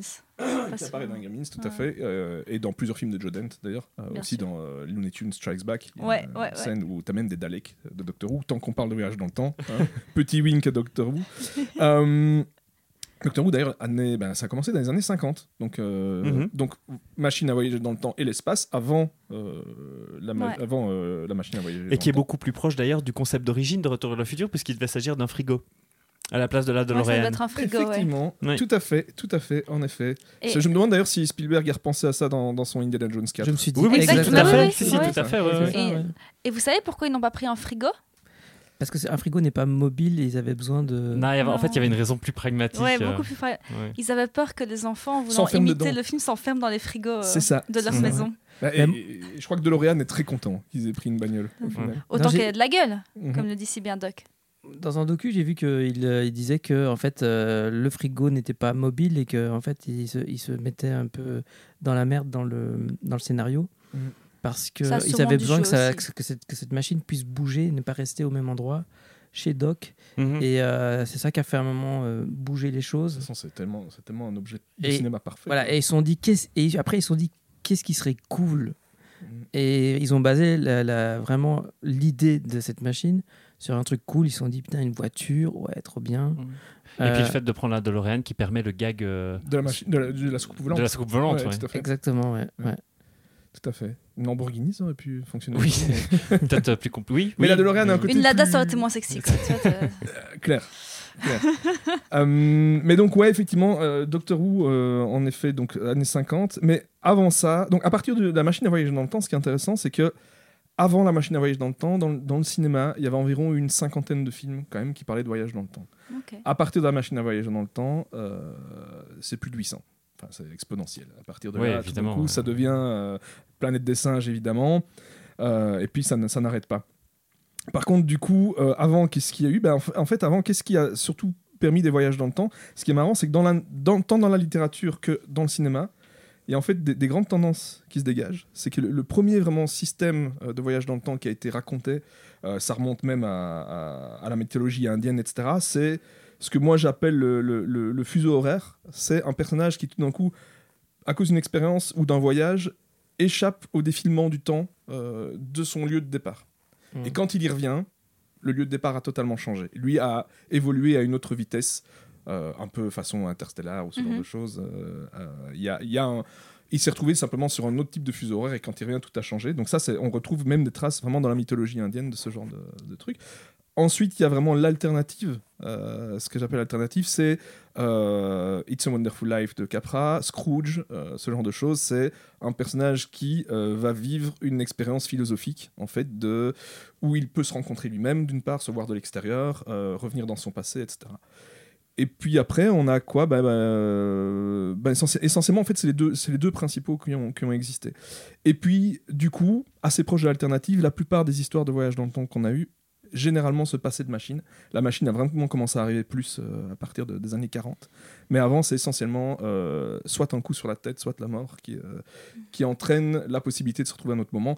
Un des grands exemples, euh, tant en littérature qu'en cinéma, où ça a été adapté à tort et à travers, c'est le, le bouquin de Mark Twain, un Yankee à la cour du roi Arthur, euh, où donc on a vraiment un personnage d'américain pur jus qui se retrouve dans l'Angleterre euh, du. Je vais me planter sur le siècle. sur le du siècle. siècle avant. Jadis naguère. Voilà, Distinguer. à la cour du roi Arthur. donc. Mais c'est drôle parce que tu, tu parles du fait de avant la machine, c'était euh, tomber dans les pommes, ou coup, euh, coup sur la tête ou, Mhm. euh, ou mort. Ou la mort, ouais. Et Marty, à chaque fois, après avoir voyagé dans la Ah machine, oui, oui. Tout à fait. il se réveille et il pense être revenu dans la réalité. Et en fait, non. Et ah, c'est assez. Enfin, c'est ré- ré- répété dans chacun des films. euh, Tout à fait. À chaque fois, il a effectivement une Et en espèce fait, d'expérience de. pense de- qu'il est. Et là, tu me montres ouais. que ces, ces films sont beaucoup plus référentiels que je ne pensais. beaucoup en fait. plus intelligent Oui, que oui, oui. d'autres. En fait, c'est malin. Ils sont extrêmement référentiels, mais c'est vrai que je me demande quelle a pu être l'influence d'un Doctor Who sur la culture américaine. Je ne sais pas, parce que euh, je sais pas dans quelle mesure le Doctor Who des années 5 50, 60, Mhm. 70 euh, a, a tellement voyagé ou pas vers la culture Moi, j'ai- américaine. j'ai jamais eu l'impression de les entendre en parler, en tout cas. Non, euh, hein. Bob- les deux Mm, Bob, mm. là, ouais. Ouais, alors que pourtant ça s'impose tout de suite comme, euh, comme référence. Alors, je sais pas si vous voulez d'abord avoir un petit mot sur la bande originale avant de passer au deuxième film. Si. Peut-être un peu s'apesantir sur le deuxième film. Moi, je trouve Ouais, que BO, enfin, voilà, une BE extraordinaire, mais voilà, je sais pas si. euh, On a une C'est petite normal. alarme. Ouais, ça, c'est on la normal. c'est on pas l'entend même pas. Nos auditeurs sont habitués. Voilà. D'accord. L'alarme. On panique. Euh, Ouais. Non, non, il n'y a pas de problème. Mais ça va durer un petit moment. Attends. C'est- On ramène ton sac en fait, Gilles. non. Vous ne voyez pas le regard de Gigi, mais on n'est pas loin de Doc Brown quand il fait les gros yeux à Je Marty. peux en profiter pour te demander où est le jus de pomme, Vincent. Ah, je prends, je prends le frigo, tu peux lancer nos invités sur la musique. Attention, c'est peut-être une machine à voyager dans le temps. Je vais m'enfermer dedans. Euh, donc oui, voilà cette, cette bande annonce donc de, de cette bande originale pardon du d'Alan Silvestri donc euh, qui a euh, qui je crois qu'il est quand même en début de carrière à ce moment-là. hein. Je pense que ça fait seulement c'était quand Predator? Parce que je crois que c'est Predator qui l'a mis sur la map donc ça fait vraiment voilà ça fait partie de ces 81 Predator ou plus, ta- ou plus tardif? Je sais plus. Moi je dirais Ouais. 81. Ouais, c'est ça. Et donc là, on est vraiment sur un, sur un début de carrière, mais ça c'est l'un des nombreux succès qu'il aura eu dès le début, hein, Ouais. en fait, euh, euh, lui. Et euh, bah, moi, je trouve qu'il y a des vibes incroyables qui fait qu'à un moment, tu citais un petit peu les différents genres par lesquels passait le, euh, le film, et je trouve que c'est vraiment sa bande originale qui fait qu'à un moment, tu dis c'est un pur film d'aventure. Qu'est-ce que t'en penses de ça? Euh, alors sur la bande originale, je serais peut-être parler de Gigi. Sur les genres, moi j'y reviendrai par contre. Ok. Et pourquoi je dois parler sur la bande. Parce que tu disais que ça te faisait des guillis dans le ventre déjà quand tu étais petit. Ah oui, oui, oui, mais, euh, mais au-delà de ça, non, euh, effectivement, euh, je peux pas trop. Je sais pas trop quoi en dire. Euh, oui, c'est c'est effectivement euh, très aventure. Et la façon dont ça ponctue même la narration. Parce que moi, je trouve Mhm. qu'il y a quelque chose. Oui. Alors, évidemment, ça se sent peut-être un peu moins dans le premier que dans le 2 et le 3. Il y a vraiment des moments où ça, ça épouse. euh, Enfin, quand il met des coups de poing à Biff Tannen. enfin, alors, je fais des bonds de kangourou déjà vers le troisième, mais il y a quelque chose avec euh, la, la BO qui est pas Mhm. juste là pour, euh, pour euh, simplement. Enfin, si, ça l'accompagne justement en, en plein, quoi. euh, la- ça accompagne l'action en plein. Oui, mais on reste dans- toujours dans, dans, dans, dans de la musique de film classique, je dirais. On va pas vers des, des, des, des, des- des citations. musiques Mm. euh, actuelles. Et ça reste très, très film d'aventure. Ouais. Oui, sauf, sauf, sauf par contre. euh, Et magique, hein. bah, oui, Il y a y vraiment le côté de l'émerveillement qui est très présent dans Magique, le premier. ouais, ouais. Euh, où effectivement après ça tourne plus dans les suivants. euh, bah, tu parlais de la noirceur du second, le côté descente en enfer, qui se réentend aussi un peu plus dans la musique à partir du Mhm. moment où on est dans la dystopie de Biff Tannen. Mhm. Et dans le troisième, effectivement, il y a ce côté western, cette espèce d'envolée de, Et les de en fait. C'est vraiment Avec chevauché. les ouais. Easy Top aussi. Et bien sûr, les Yeah. Easy Top. Et j'allais parler de, évidemment, parce que tu parlais de musique actuelle, bien sûr que pour l'époque, si avec Huey Lewis and the News, qui, Mhm. qui je pense a composé les morceaux pour le. Pour le Euh, film. Back in Time, je pense qu'il l'a composé. Ouais. Ouais, ouais, il l'a En fait, composé. ils en ont composé un qui a euh, été refusé apparemment aussi. Euh, ils en ont Ok. composé un premier où visiblement c'était un peu euh, consternation euh, en face. Lewis nos- and the News, enfin Hugh Lewis qu'on voit. Oui, j'allais dire le pour nos auditeurs fans d'anecdotes, c'est lui qui dit à, à Marty euh, qui joue trop fort. qui joue trop fort. Ah, C'est lui en fait. D'accord. Ouais. Avec le, D'accord, d'accord. avec le Et- porte-voix. Oui, oui, Ouais, ouais. Super caméo, ouais. Super Ouais. Où effectivement. donc il, il juge euh, le, le concours de, de rock, De rock. Ouais, c'est ça, et il envoie balader euh, Ouais. Marty et son groupe, Mais le- qui joue sa propre musique en fait. C'est ça. Oui. Ouais, ouais. Power Ça, of Love que écouté ce matin dans la voiture en dansant, euh, ouais, en conduisant, ouais. Mais il y a un truc avec le- cette musique de Power of Love, le début, ce qui- c'est celle qui apparaît au début quand Ouais, Marty, c'est ça. est en- c'est- c'est Marty sur son skate qui s'accroche aux bagnoles, etc. Euh, il Qui y a mate quelque- les filles. Moi, j'avais jamais remarqué avant. Euh, Si, il leur ouais. fait coucou quand Il elles fait font le- coucou. la jean. Il fait et- coucou. elles, elles répondent toutes, hein, donc Ah elles ont ouais. l'air. euh, tu sens qu'il est un peu. et qu'il est Non, populaire. non, elle a Mais- raison. À un moment, il, mate, il il, mate. parle avec Jennifer et puis Ah, mais il mate tourne les comme ça. filles Oui, pendant mais qu'il ça, c'est parle pas avec quand il fait. Jennifer. D'accord, d'accord, effectivement. Ah. Effectivement, ça, il y a un truc. euh, eh, où il se prend d'ailleurs un petit coup de, de Jennifer. Non, mais sur le, sur le début et sur la coolitude que la musique amène sur la scène, qui elle-même est très cool de ce, de ce gamin qui a l'air. euh, Enfin, qui est extrêmement à l'aise sur son skate et, et dans le fait de s'accrocher derrière des voitures. Euh, quand ce film, je l'ai montré, euh, je vais dire à mon fils, ce n'est pas mon fils, un- euh, je l'ai élevé et je l'aime de tout mon cœur. Euh, mais quand je lui ai montré, il avait, il avait quelque chose comme 7 ou 8 ans. Noé. Noé. Ouais. Et, et tout de suite, cette coolitude, il l'a il il pris de plein fouet en se disant ce gamin est génial, mais il avait un doute. C'était sur la tenue vestimentaire, l'espèce de gilet rouge, il comprenait pas. Donc il m'a demandé est-ce que ça c'était cool? Je lui fais oui, oui, ça c'était. Ah, ok, ça. Et- et- mais il avait un petit doute. C'est-à-dire, est-ce que- est-ce qu'il est ringard ou pas en fait? J'arrive pas Est-ce que la doudoune, c'est vraiment. Oui. euh, Mais, alors, là, Ou est-ce que c'est un gilet de sauvetage Est-ce que c'est un jet de sauvetage? Je vais peut-être un petit peu m'emballer. Si je m'emballe, tant pis. Mais justement, ce, ce regard qu'il a envers deux nanas, euh, c'est deux nanas, je pense, pendant qu'il parle avec Jennifer, qu'il a un petit. euh, Mhm. J'avais un peu l'impression que c'était pour dire que, ouais, il est super cool, mais il n'est pas parfait non plus. Ce qui va aussi ajouter à la psychologie, à la psychologie de ton personnage pour la suite du film. Tout à fait, il y a un truc sur la perfection, mais sans Tu doute vois que tu l'as lu. Voilà. ouais. C'est que le personnage était, avait été. Quelque part, cette faille-là dont tu parles, bah, par contre, elle ne nourrit pas le premier. À- Mhm. À, aucun moment. Euh, D'ailleurs, même. ah, Peut-être que ça le nourrissait dans le sens où on se dit c'est quelqu'un qui a les, avec les filles, etc. Mais une fois qu'il est confronté à sa mère, par contre.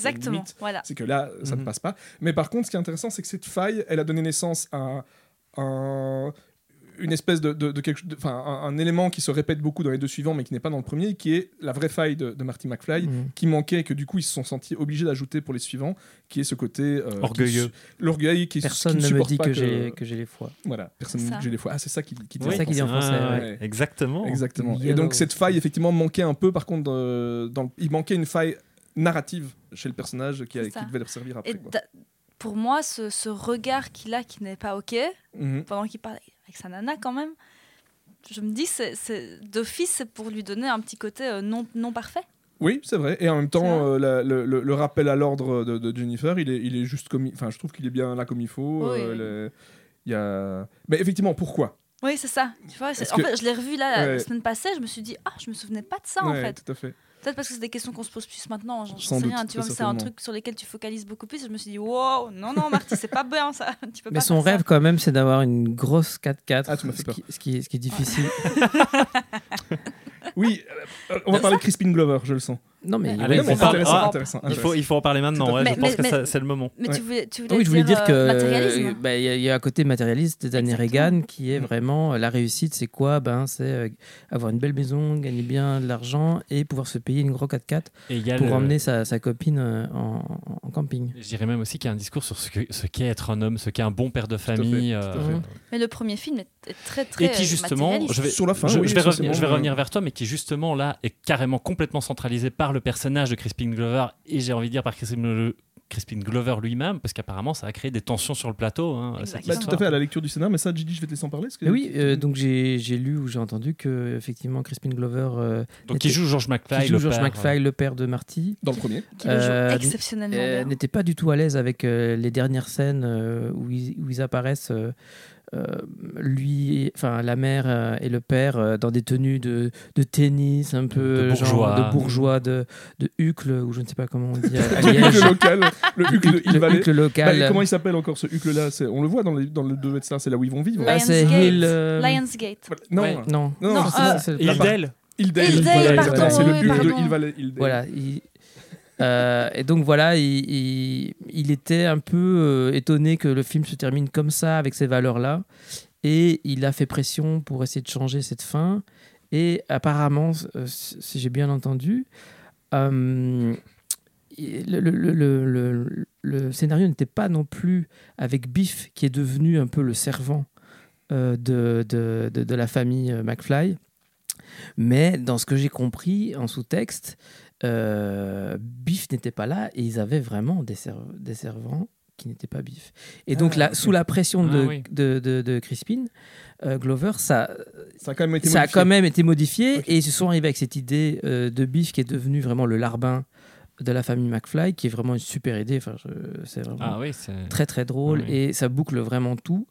Et effectivement, peut-être ça, parlé- ça sauve la, ça sauve aussi peut-être la Ouais. scène. hein. Et en plus, ça amène aussi un truc avec la pochette d'allumettes sur le deuxième. Enfin, voilà, Et j'allais dire petit aparté là-dessus, euh, sur, sur, sur Biff en mode larbin.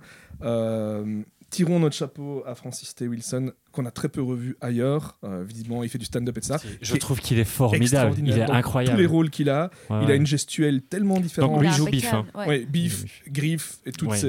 Et ses ancêtres, et ses petits-enfants. Et. Et, et- et dans chacun de ses rôles, il est extraordinaire. Il, a, Ouais. il, a, il, fait une, il fait quand même une énorme. Il amène une énorme partie de, la, de, de l'identité de, de Retour vers le futur. Euh, et euh, et c'est très étrange que ce, ce, ce- ce comédien n'ait pas été plus vu Ouais. en dehors Mhm. de ça. Quoi.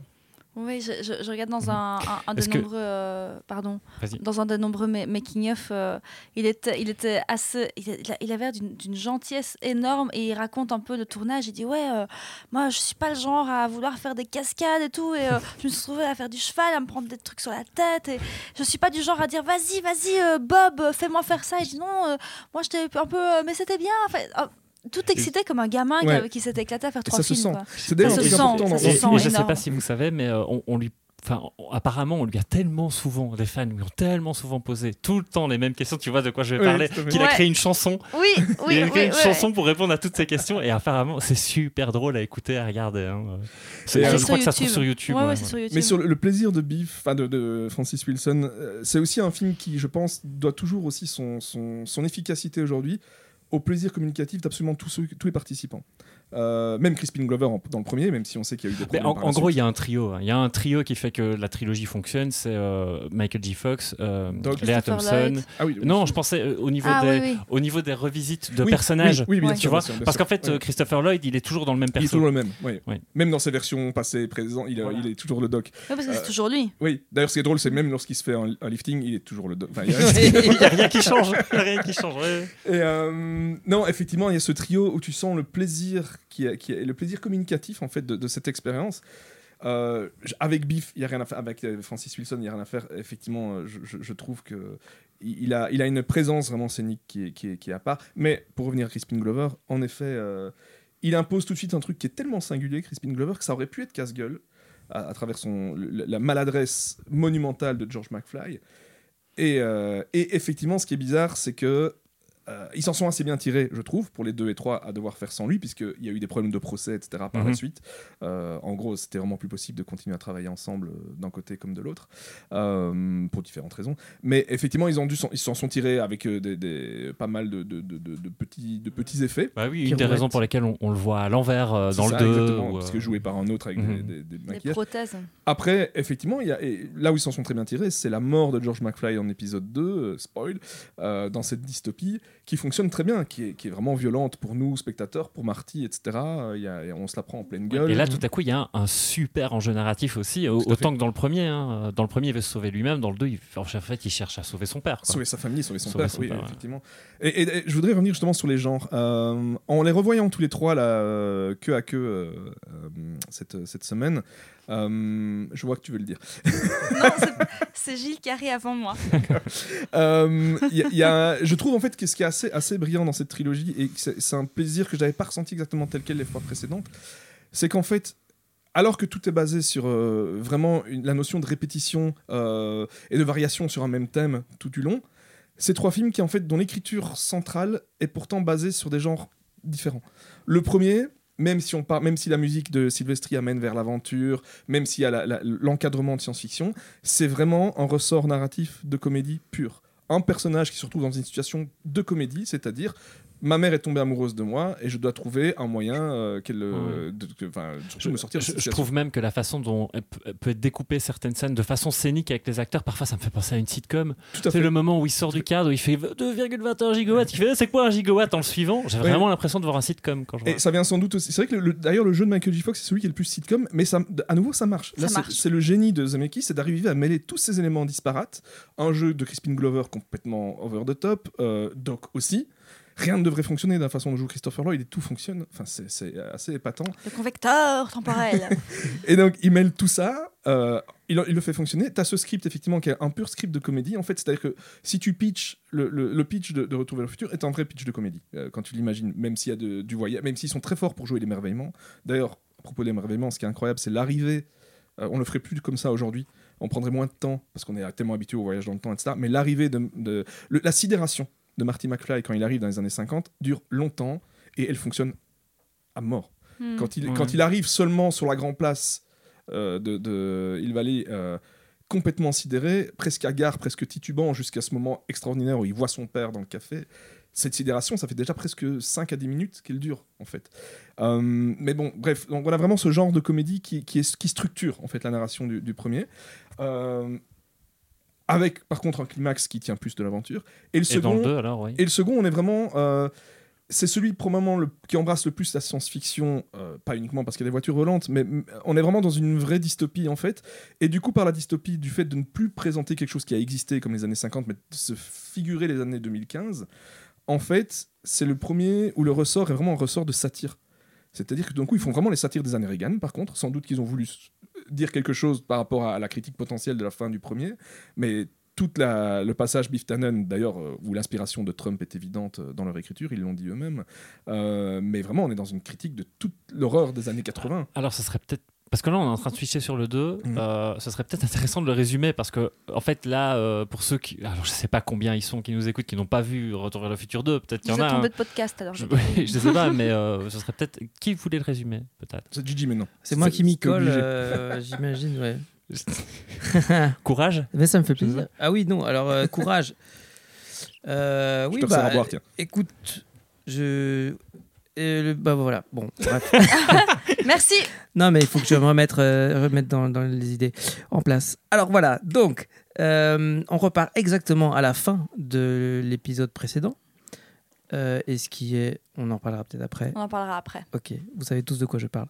Voilà. Donc, on revient exactement à la fin de l'épisode précédent.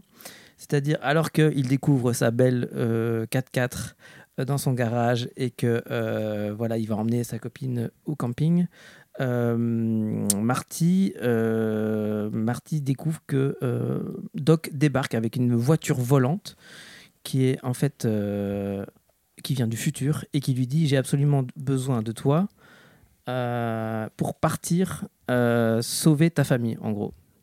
Et donc, il embarque euh, Marty et sa copine, comment elle s'appelle? Jennifer. Jennifer. ouais. Jennifer Plus dans la voiture. Et euh, ils partent vers le futur. Et donc, euh, euh, arrivé dans le futur, euh, on comprend que le plan de Doc, c'est qu'en en fait, euh, on empêche le fils de Marty et de Jennifer de faire une grosse connerie, c'est-à-dire de faire un, un casse avec la bande à Biff. À Enfin, griffe. À, à À Griff. Non, à- à Griff. Oui, à Ah griffe. oui, voilà. Griff qui est sans doute euh, le, le le, petit-fils. de, de, de Biff. Et donc, euh, le plan, c'est juste de remplacer euh, le, fils euh, McFly par son père et euh, de refuser la, la proposition euh, du groupe de Griff. Et, et puis après, ils repartiront tranquillement euh, en 1985. Évidemment, ça ne se passe pas comme prévu Évidemment. bien sûr. Euh, vous pouvez m'aider à qu'est-ce qui se passe? Alors Ce là, qui se bah, en passe, fait- c'est que Marty, euh, comme un con, est, euh, c'est là c'est faille de nouveau aussi. Ah, euh, voilà. c'est là. Il est attiré par un L'appât du gain. L'appât du gain, par un Mhm. élément fonda- Ah oui. fondamental, un almanach des sports, C'était ça. Un almanach des sports dans lequel tous les résultats sportifs Il y a ce problème d'orgueil 2000 aussi qu'on lui dit, euh, on lui dit, euh, tu- Oui, mais est-ce qu'il intervient à ce moment-là dans, le règle- dans le règlement du problème Non. En dehors Non, du fait d'un affrontement. c'est après. pensais donc- avant. Ouais. Bah, en gros, ils, ils- ils résolvent quand même le, le, le- problème, le problème. hein, et ils sont prêts à repartir. Et en Puis- repartant, évidemment, il, euh, il, il, prend un almanach, le fameux almanach qui reprend tous les résultats sportifs de 1950 aux années à, à 2000. Et en se disant, je vais me faire un peu d'argent, quand je serai en 1985, j'aurai tous les résultats sportifs. Évidemment, Doc le, le comprend. En fait, il- le Attends, truc, c'est- que l'hist- le- le- leur séjour est prolongé parce que Jennifer a disparu. Oui, alors Hmm. euh, Jennifer Je- est ramassée Jennifer- par les flics dans la rue. C'est ça. Exactement, Jennifer qui avait été euh, laissée dans une petite ruelle en attendant qu'ils fassent leur, euh, leur plan, euh, eh ben, s'est fait euh, emmener par la police chez elle, hein, dans le, la maison de la nouvelle famille McFly des années euh, 2015. Petit aparté, hyper intéressant. Pour quelle raison? À cause de son ADN qui donne l'ADN de Dans la la- l'empreinte L'empreinte digitale. Oui, pardon, c'est ouais. Et, et- et on a quelques, il y a quand même malgré tout dans cette satire et dans ce, ce futur un peu bizarre des éléments dis- totalement, euh, Ouais, Dystopique. oui, Ouais, mais totalement, mais ils sont spot on. Ils sont vraiment Ouais. déjà Et, sur la et les réalité, policières disent ah, euh, il est bien réussi son lifting. Ouais. Parce qu'ils Ouais. pensent que c'est elle, mais qui a 30 ans de plus. quoi. Exactement. Ah ouais. Pardon. Et donc, euh, pendant que Jennifer se réveille euh, au milieu de cette famille, enfin, non, elle se cache évidemment, mais elle voit la famille qu'elle est devenue avec euh, Marty. euh, une famille évidemment où Marty euh, a l'air d'un un type quand même un petit peu raté, Un minable encore. un minable, et qui se fait virer euh, par euh, son a patron, fire. son patron qui est joué par euh, Flea. Le bassiste de Ch- Bassiste Red des Hot Red Chili Hot. Le, Ouais. Bassiste. le bassiste pardon, des Red Hot. Chili Peppers, euh, Flea, et qui s'appelle Needles dans la. Needle. Ouais, c'est ça, Needle.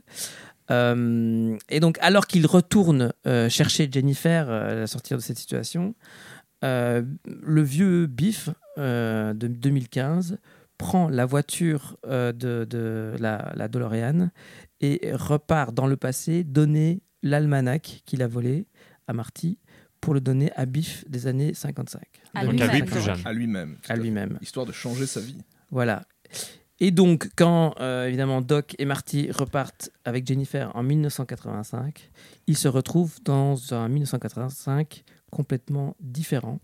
Une autre timeline, en fait, a été créée par euh, l'almanach. Tout à fait. Ouais. Et là, on a vraiment des premiers. Enfin, par le succès de Biff. euh, Voilà. voilà. Et on a- a un découvre, on premier découvre, vrai paradoxe temporel euh, illustré euh, dans le film. ouais. et donc on découvre euh, un, un Hill Valley avec euh, un, un, un Biff qui est multi-millionnaire Et, et, qui qui là, a c'est la raison pour laquelle je t'interrompais, ressemble fort à Trump. quoi. Tout à fait. voilà, une sorte de Trump euh, horrible qui a transformé cette ville euh, en, en- en- en un- une sorte de casino géant. euh, Paradis pour euh, bikers. Paradis des bikers, complètement. C'est vrai, j'avais oublié cet Affolant. élément, mais oui, oui. oui. Euh, Et avec des quartiers horribles, pleins de violence. Et... Oui, et, et en fait, une, une- une espèce de vision de l'enfer de que pourraient être les, U- les USA, euh, qui est aussi, en fait, euh, qui est pas si. Enfin, dont la dystopie est assez crédible malgré tout, même si elle est outre- outrée, etc. euh, Outrancière, ouais. outrancière, tout à fait, oui, mais oui. par exemple, la scène avec Strickland, chez lui qui défend son Porsche Mhm. avec ses jeunes qui viennent tirer, euh, tirer sur sa baraque, euh, etc. Il y a quelque chose d'assez glaçant parce que tu te dis, euh, on n'est pas si loin de ce que Mhm. pourrait être euh, la réalité américaine si, si la guerre civile. euh, Enfin, en tout cas, si on laissait aller à volo la situation américaine. Quoi. Exactement. Ouais. Et donc voilà, euh, il se retrouve à devoir essayer de régler euh, cette, cette- cette affaire. Et pour ça, il va essayer de retrouver Doc et repartir euh, au moment où l'almanach a été donné dans les mains de, de Biff. Et il se trouve que c'est la date exacte de, euh, du, du bal. Féerie Voilà. Féerie- Donc, la tout ce qui s'est passé dans le premier film. Quoi. Voilà, donc ce qui est génial dans, dans- dans- dans ce film-là, c'est que le film va explorer le, Le premier épisode. presque. Oui, Voilà, C'est- on va coulisses, voir euh, tout, Les coulisses, oui. on va voir les coulisses du premier épisode avec un nouveau point de vue. Ouais. Euh, et donc, ils ont dû recréer entièrement les scènes du premier épisode pour, euh, pour les, les refaire d'un nouveau point de vue de ce, de ce Marty qui connaît un peu toute l'histoire et nous aussi qui connaissons toute l'histoire. Avec l'almanach en guise de MacGuffin jusqu'au bout, euh, Mm. qui, qui- après lequel tout le monde court, euh, Oui. Et d'où la difficulté aussi de ne pas montrer euh, Crispin Glover. Crispin Glover. Très très compliqué là. Ouais, compliqué, hein. Au concept. Mais dis-moi, Antoine, c'est quoi un MacGuffin Ah, bah C'est un objet prétexte euh, après lequel tout le monde court. C'est- Je ne sais plus si c'est si c'est, euh, Hitchcock qui a, qui a popularisé le terme. Je pense que oui. Je ne pense pas que ce soit lui qui l'a inventé, mais c'est lui qui l'a popularisé. Je ne sais plus d'où vient le terme, par contre. Là, j'ai honte. Mais, euh, mais voilà, c'est- c'est un objet qui est au cœur de l'intrigue, mais au final, il est surtout prétexte à ce que les personnages agissent. euh, Et des péripéties, des des aventures, péripéties, etc. ouais. etc. Euh, Le diamant vert, donc à la poursuite du diamant Exactement, vert. exactement. Euh, mais oui, oui, et le, le, le, le- le 2 est assez intéressant parce que c'est le premier qui explore le potentiel du voyage dans le temps comme euh, à partir de, de l'idée de paradoxe, à partir de l'idée de euh, si on chipote avec le temps, il va y avoir des conséquences. Euh, et c'est assez bien expliqué dans cette scène où Doc lui dit on ne peut pas repartir dans le futur pour régler la situation. Euh, on ne peut pas empêcher euh, le vieux Biff Tannen de donner l'almanach, de prendre l'almanach dans le futur là, quand, quand il l'a pris. Ah ouais. Parce qu'en fait, le futur sera le futur du 1985 alternatif dans lequel on se trouve déjà. Donc Mhm. on est foutu. Biff euh, est déjà euh, une, euh, un, un multimillionnaire, etc. Donc on est obligé de repartir vers le point de tangente du passé. Et euh, Il fait un joli dessin au il tableau. fait un joli dessin au tableau. Il fait que- deux lignes. Ouais, et, deux et- lignes. et ça me permet d'aborder un aspect qu'on n'a pas encore abordé à propos de la, la narration sur le voyage dans le temps. Parce qu'en fait, il y a vraiment deux écoles possibles. Euh, et ce qui est marrant, c'est que je viens de participer à un workshop euh, autour de- d'écriture de, séries euh, il, y a quelques, il, y a, il y a un mois et demi. Et un des projets dans ce workshop était un projet euh, avec du voyage dans le temps. Et, euh, et à un moment donné, je me rendais compte que certaines personnes, euh, plus jeunes entre autres autour de la table, étaient pas tout à fait, ne pigeaient pas très bien. Enfin, il y avait vraiment beaucoup d'incompréhension sur le, le fait d'en parler collectivement du voyage dans le temps. Et à un moment donné, je me suis retroussé les manches, je suis allé au tableau et j'ai fait un peu mon doc dans Retour vers le futur 2. Génial. Et j'ai commencé à dessiner les timelines pour expliquer ce qui se passait avec les personnages et ça. Et en fait, il y a vraiment deux écoles. C'est il y a l'école de tout est écrit. Euh, qui n'est pas celle de Retour vers le futur, qui en gros est bah, si quelqu'un du futur vient dans le passé, en fait, dans le passé, il est déjà arrivé. Et quelque part, on ne modifie rien, on ne fait que reproduire le grand destin universel, le grand destin divin, j'en sais rien, etc. C'est, une école qui peut marcher, c'est l'école la plus simple d'écriture parce que tu sais que quoi que ce soit, tu retombes sur tes pattes. Euh, l'école de Retour vers le futur, qui en fait. C'est plus bordélique. plus bordélique, qui est, comme j'avais dit, considéré par Carl Sagan comme euh, l'épisode 2 comme un- une vraie exploration euh, de, de, de- de ce qu'est le voyage dans le temps, de ses paradoxes, etc. Euh, là, tu vas chipoter un des moments dans le temps, tu vas créer des, des- des problèmes, des alternatives, etc. Et, euh, et d'ailleurs, pour moi, il y a un gag euh, du premier euh, qui, quelque part, est bizarre parce que il, il- c'est comme si ce gag prenait en compte la première version dont je viens de parler, c'est-à-dire une version où tout était déjà écrit. Et du coup, il ne fonctionne pas vraiment en tant que gag. En plus, c'est un gag un peu, entre guillemets, problématique. Je sais de quel tu vas C'est euh, Marty qui invente le rock'n'roll. C'est Mhm. le euh, Mar- Mhm. euh, Marvin euh, Berry qui appelle son cousin Chuck Berry pour lui dire écoute ce nouveau son que tu cherchais. En fait, Chuck Berry a déjà chanson. inventé le rock'n'roll Mhm. puisque dans la première version de l'histoire, Marty n'est pas encore allé dans le passé. Mhm. Donc quelque part, ce gag, qu'est-ce qu'il veut nous dire exactement? C'est un peu, il a, un- il a un peu le cul entre deux chaises, ce, ce gag. Et en plus, il y a ce côté un peu euh, les blancs qui ont déjà piqué le rock'n'roll au noir, Ah. euh, en plus viennent l'inventer. C'est le donc- paradoxe de l'écrivain que ça s'appelle. C'est le paradoxe de Ok, l'écrivain. très bien, explique. C'est sur ça que tu voulais rebondir Non, non, vas-y, Ouais. vas-y. En fait, le paradoxe de l'écrivain, c'est le fait que si, imagine, tu écris un bouquin ici en 2023 euh, et t'as un méga succès, tu te dis, putain, si je l'avais écrit euh, il y a 10 ans, j'aurais quand même eu plus de thunes. Et donc, tu vas aller, toi, tu vas retourner en 2013, te donner le bouquin que en fait tu as écrit pour que tu l'écrives en 2013 mais en fait c'est pas possible donc le monde va s'autodétruire s'il se passe ça c'est pas c'est pas possible c'est ça qui se passe avec l'invention du rock et c'est ça qui se passe aussi avec euh, euh, le maire je, je vais devenir Goldie il va devenir Wilson. Maire oui, oui, tout à fait. Ah, c'est exactement la même chose en fait ça n'est pas Et possible bah, commence par balayer le Et sol. d'ailleurs, d'ailleurs, c'est marrant, dans les deux cas, c'est les blancs qui apprennent un peu au exactement. euh, à Effectivement. Exactement. Alors, euh, ah oui, t'as raison. c'est- Ouais. deux fois Et je- Moi, je, Vas-y, je t'en prie. Moi, je trouve que c'est une tempête dans un verre d'eau. Oui, oui. Euh, Ah oui, cette- mais cette pas- On histoire. dit pas que c'est un problème euh, fondamental. Ce qui, est ma- ce qui est marrant, c'est que dans les deux occurrences, effectivement, c'est le, cas. Mais dans Retour vers le futur, il y a, il y a- il y a aussi il y a, il y a ces deux problèmes de paradoxe. Tu as le paradoxe de, de tu as le paradoxe du grand-père aussi, qui dit que si Marty va. Enfin, c'est un- un- une terminaison en, en écriture que vous connaissez sûrement mieux que moi. Mais en fait, si tu retournes dans 30 ans avant, tuer ton grand-père, bah, tu ne peux pas aller le tuer vu que tu n'existes pas, parce que tu n'as pas de grand-père. Mais c'est le paradoxe. Oui, ou- ou- ou- euh, oui, bonne question. Parce qu'en fait, quand Marty retourne Ah, dans le passé, l'heure. quand, quand Marty retourne dans le passé, retourne dans le passé, ça se dit, ouais. Oui. Va dans le passé, retourne dans le passé. Euh, qu'il fait que ses parents ne se rencontrent pas, il va disparaître petit à petit. Oui. Dans- en toute logique, il devrait disparaître tout de suite. Il ne devrait pas avoir un quart d'heure pour régler sa vie. Quoi. Il devrait disparaître instantanément. Alors, oui, Alors, d'un point de vue de scénariste, non. exactement, non, mais c'est ça, mais Exactement, ça, exactement, C'était voilà. le truc sur Mais dans le je cinéma, ça fonctionne. Oui, oui, tout Mais de base, n'est pas logique. En fait, je trouve qu'il y a quelque chose dans l'énergie du film qui fait qu'on se pose jamais ces questions. Exactement, Bien sûr. c'est ça. Euh, et Parce qu'ils le parce en qu'il- considération. quoi oui, qu'il et parce que je pense qu'il est aussi bourré d'incohérences. Par exemple, il y a toujours une énorme incohérence du 2 qui, quand je prends le temps d'y réfléchir, me frappe, mais jamais quand je regarde le film. C'est que quand il vient le chercher pour retourner au début du 2, hein, Mhm. pour aller dans le futur, logiquement, là, il disparaît de ce présent-là. Oui. Et donc, le futur imaginé, c'est un futur où Marty McFly a sauté dans le temps. Donc, logiquement, il ne devrait pas se voir plus vieux Bonne dans cette timeline, tu vois Et à chaque fois. Mais en fait, on s'en fout Ah, quand on ah, regarde oui. le film. Exactement, quand on regarde le Il y a toujours l'idée, en plus, euh, initiée par Doc, rappelée par Doc, qu'on va revenir au même point. Exactement. Donc, mais qui est, qui est Mais c'est grâce, à, extrêmement cette- c'est branlante, grâce à hein. ça. C'est Ouais. grâce au fait qu'en plus, quand Doc t'explique le continuum espace-temps avec l'effet papillon et les vaguelettes et les X versions, euh, il y a, je pense qu'il y a trois versions de 85 et trois versions de 2015, dont Mhm. une qu'on ne voit pas. euh, Mhm.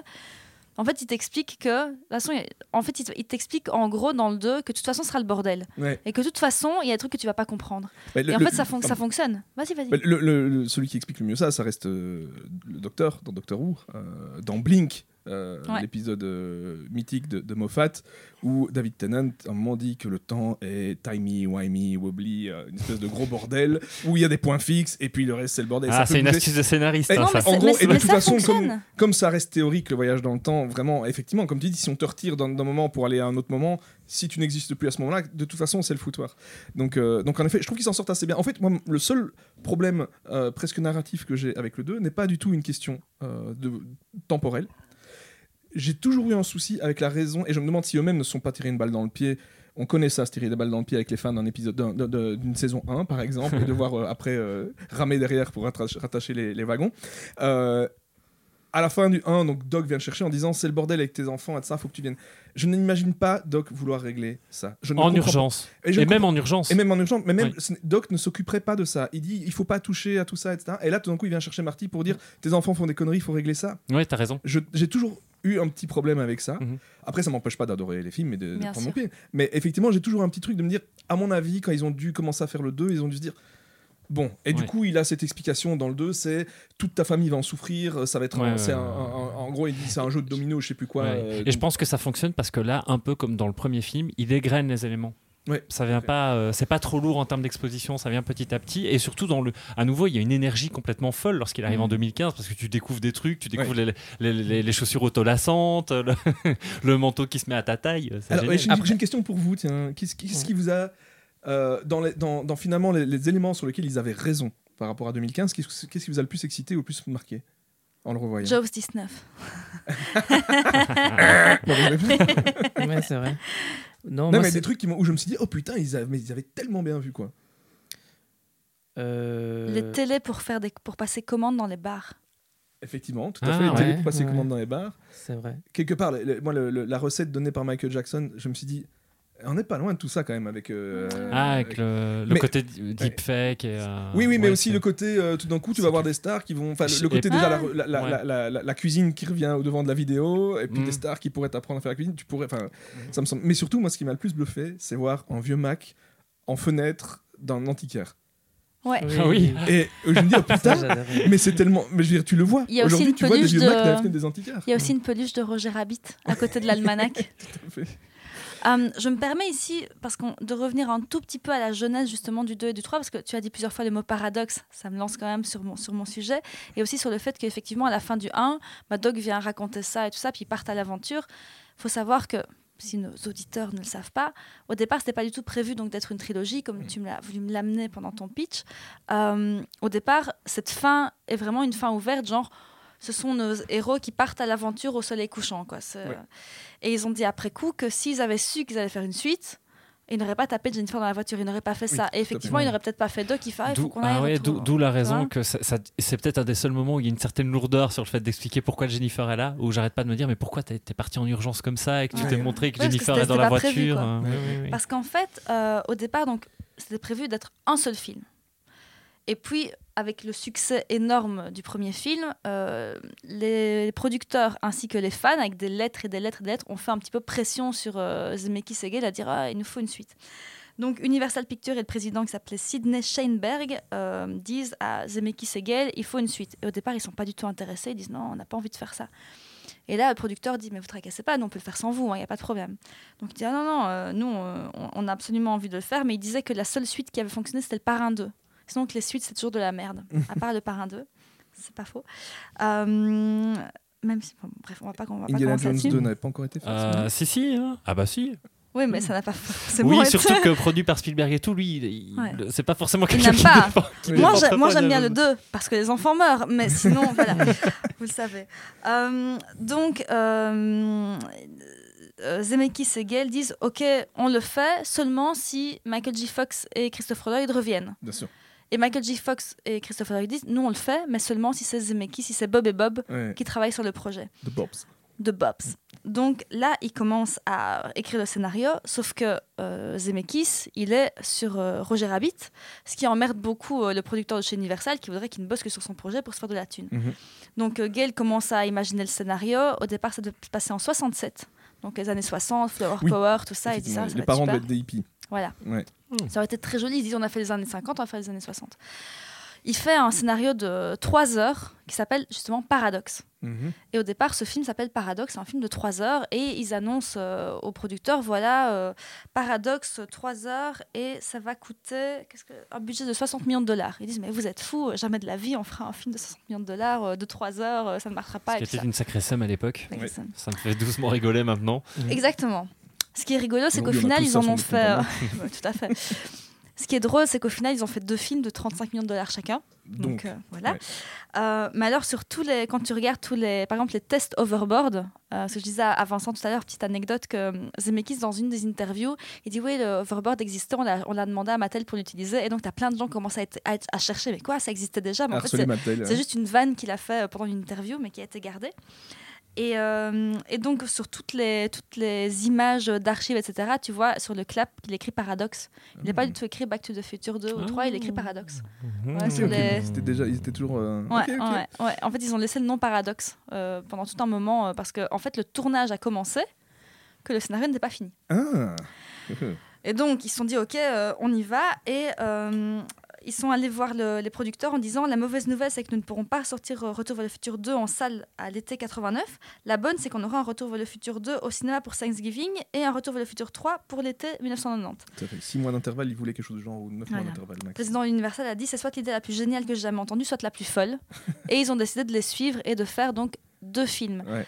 Le problème, c'est qu'ils ont commencé à tourner Retour vers le futur 3, qu'ils étaient toujours en, en post-prod de Ouais. Retour vers le futur 2.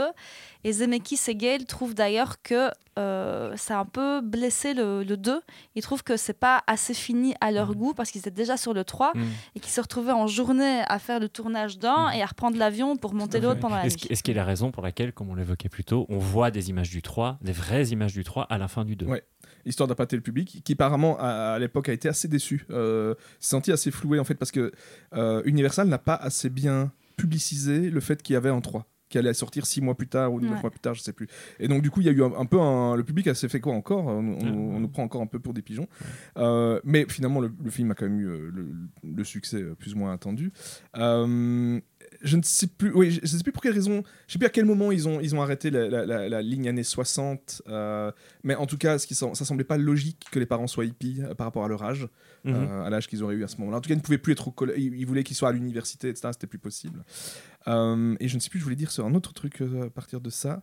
Mais toujours est-il que euh, il me semble que tout doucement, le côté western du 3 devrait tout doucement nous intéresser. Nous intéressaient pas Euh, mal. Ouais. Donc oui, alors ce qu'on n'a pas dit, c'est qu'à la fin du 2, euh, la tempête qu'on connaît bien euh, dans Hill Valley, le, le soir où euh, la pour la première fois Marty retourne, retourne vers le futur parce que Mm. ça commence à devenir compliqué tout ça. En fait, euh, la voiture volante de Doc à ce moment-là se fait heurter par la foudre et comme il y avait des petits courts-circuits dans sa machine temporelle, il se retrouve propulsé en 1885. Où il avait justement tellement envie d'aller, ce Où il avait justement tellement à envie d'aller et c'est Et là Michael J. Fox avait aussi très très envie d'être un cowboy. hein. Il à l'avait dit. tout à donc, fait, il euh, l'avait dit. et, Je pense qu'il a- il aurait eu envie d'être mieux habillé, mais, euh, mais il ah avait pas non, envie. il est merveilleux ce costume. et alors le truc rigolo c'est que c'est là qu'il y a un postier de la Western Union qui avait un courrier euh, dans les cartons depuis, depuis 80, incroyable. 80 années, qui vient et qui dit Ah oui, mais en fait, j'ai un courrier pour vous. euh, on se demandait si vous existiez. Voilà. C'est là que tu vois tout de nouveau tout le génie des scénaristes, c'est que cette scène est un passage obligé, c'est une scène, une scène nécessaire pour comprendre ce qui va se passer. Et en deux secondes, il te crée un personnage avec, avec une petite backstory qui est. Ça fait des années qu'on veut savoir qui vous êtes, etc. Ouais. Enfin, il n'oublie jamais, il, il laisse jamais aucun personnage sur le carreau. Tous les Mhm. personnages ont un petit quelque chose à défendre. Et cette scène a un côté mystérieux. Il y a, y a, y a. C'est ma préférée du 2. Ah, elle est géniale. C'est ma scène préférée du 2. Ah ouais, sous la pluie. Alors moi, il y a un pluie. truc qui me qui m'insupporte dans cette qui scène. Il déballe la lettre. Il déballe cette lettre de Sous la pluie. 1885 sous une pluie battante. Moi aussi, ça me rend malade. Et ça me, ça me vraiment, ça me fait mal. au ventre, ça me fait mal au cœur. C'est vrai. Qu'est-ce qui, qu'est-ce, qui se passe dans sa tête Et ce qui est génial, c'est que si tu dans l'épisode 3, Oui, on le voit faire sécher. les, ils sont, les feuilles sont en train de sécher sur le bord du feu Excellent, chez, euh, chez chez Doc. Brown. Et, moi, et, et je sais pas pourquoi il y a une image qui m'a toujours marqué depuis tout petit dans cette scène, à- au moment où Doc a disparu.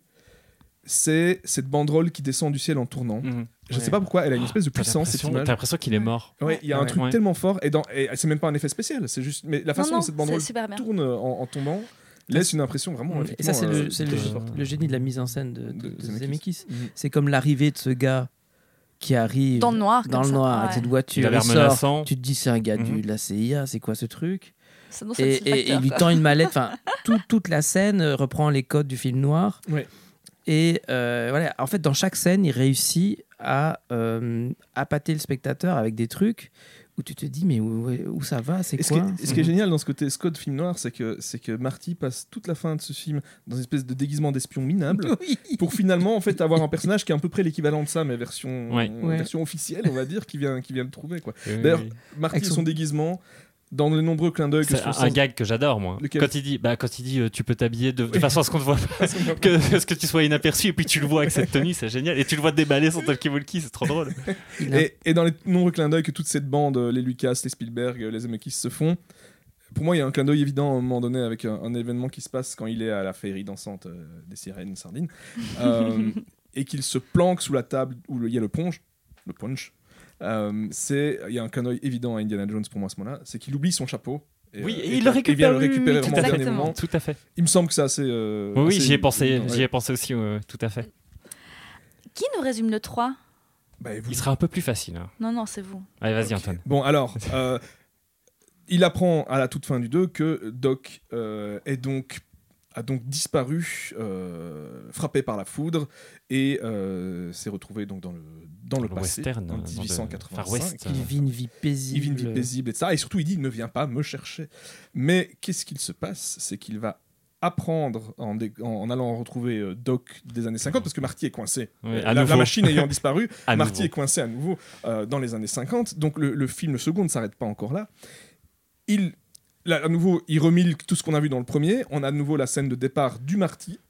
Et à peine Marty est parti, euh, le Marty du premier film, à peine vient-il de repartir en 1985 grâce à la foudre qui a frappé le clocher, euh, que Doc, euh, le Doc des années 50, se réjouit. Et puis Marty redéboule et vient lui dire euh, Doc, je suis revenu. Et le Je Doc, reviens du futur. je reviens du futur. Le Doc s'évanouit instantanément. Il s'évanouit tellement bien. J'adore cette fin. J'adore cette fin. Et donc le début du 3 recommence en reprenant exactement la même scène. Euh, pour après nous montrer que du coup bah, il se pose des questions sur où, euh, où Doc a disparu. Ils vont commencer à, à faire des recherches. Euh, Ils vont. bah, en fait, euh, le doc a, de 1885 a mis la machine euh, Ah, dans une ça. grotte. Voilà. Et il a donné un plan. En espérant qu'elle arrive en Mhm. 1955 en bon état euh, au fond de cette à grotte. Et donc, euh, ils ont un plan dans cette lettre qui leur indique où retrouver, Où cette retrouver la machine. cette Ce qui est le cas repartir. Et en y allant, en fait, là, il tombe sur un truc qui lui fait froid dans le dos. C'est qu'il tombe sur la, euh, la tombe. la tombe de-. C'est ça, c'est là qu'il tombe sur la Et, tombe. et il se rend compte qu'en fait, grâce au chien. qu'en fait, une- qu'en fait, euh, il est mort. Copernic. Il est mort exactement 7 jours après lui avoir envoyé la lettre. Exactement. Donc c'est une mort violente, forcément. Oui. Voilà. Et, Mais euh, est-ce qu'on est d'accord pour un différent de un 80 illogisme dollars. 80 dollars. Il y a un illogisme. S'il a planqué la DeLorean dans la grotte pour qu'il aille la retrouver en 55 pour retourner en 1885, logiquement, quand il arrive en 1880, ah non, c'est après. La voiture, est déjà, est déjà est déjà partie. c'est la à chaque fois, je me- Et il faut pas oublier que c'est déjà la voiture customisée du futur, C'est qu'elle autre fonctionne aux ordures et plus au plutonium, Ouais. donc ce problème-là il est c'est réglé. ça, ouais. Euh, mais euh, Je suis mais perdue parfois. je- je- j'en parlais avec euh, avec, avec euh, Gigi tout à l'heure dans le train en venant. Euh, Il adore ce surnom, je le sens. Il y a tout le monde appelle Gigi. Un Euh, titi. Et euh, c'est que c'est que cette scène de découverte de la DeLorean dans la cave, euh, à nouveau l'émerveillement fonctionne. Dans cette mine, euh, oui. Ouais. Dans cette Mhm. mine, pardon. Et t'as l'impression d'être dans un Spielberg. t'as- Oui. t'as Exactement, ouais. j'allais dire. Voilà. Dans- C'est dans Indiana T'as Jones, dans les Dans Goonies. Indiana. Jones ou les Goonies, ouais. Tu la découvres et tu te dis, il était vraiment dans les années 1800, alors que tu le sais, parce que tu as déjà vu trois films, Oui. tu sais bien que si les gens partent dans un temps, ils vont s'y trouver, mais il y, a- il y a vraiment ce truc de waouh. Oui, tu la découvres comme si c'était un, un truc Un archéologique. vieux trésor. un vieux trésor et elle, elle est emballée comme ça. C'est vraiment. Ouais, visuellement, c'est hyper, euh, Hyper hyper, fort. touchant, quoi. Moi, Ouais. je vois fort les Goonies dans cette scène-là. Oui, il y a Ouais. vraiment. Mais de toute façon, ce qui est étonnant quand même, c'est la cohérence des productions Amblin. On sent à quel point Spielberg quand même devait avoir euh, euh, Un poids. une- un poids et, et- et- et tellement, il devait avoir une telle aura quand même sur toutes ces, ces- tous ces réalisateurs.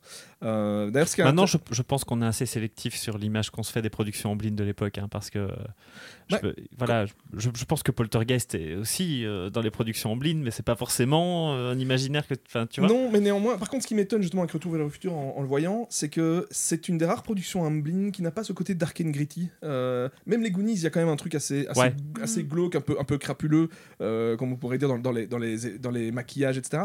Retour vers le futur, ce qui est assez dingue, c'est qu'ils évitent tout ça. Euh, Il n'y a jamais ce côté euh, euh, qui pourrait. Justement, ils ont même plutôt effacé ces côtés-là. Par exemple, C'est dans- bon enfant. hein. voilà, Ouais. par exemple, dans. dans, euh, Il y, a- il y a des éléments plus dark qu'ils ont supprimés euh, de, de, de- des 2 et 3. Dans le 3, euh, ben, le Strickland des années 1800, euh, shérif Strickland, puisqu'il est shérif à ce moment-là. Strickland C'est le- génial, ça aussi j'adore. cette espèce de, mec obsédé par la discipline dans, chaque fois au, au collège de, Hill Valley, ben, donc il est, il est shérif.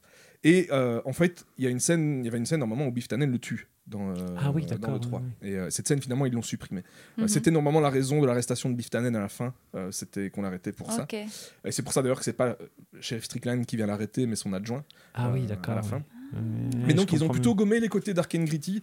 Euh, je dis Dark and Gritty parce que c'est le terme qu'utilisent plutôt les fans euh, euh, anglophones autour de l'univers de Spielberg de l'époque, Mhm. autour de, de Seymour Gore dans Indiana Jones, etc. etc. Ouais. Ouais. Mais c'est vrai que euh, Retour vers le futur a tout le côté Spielbergien, euh, très positif, et, et pas, voilà, oui, et pas oui. ce côté, euh, ce côté glauque en fait. Mhm.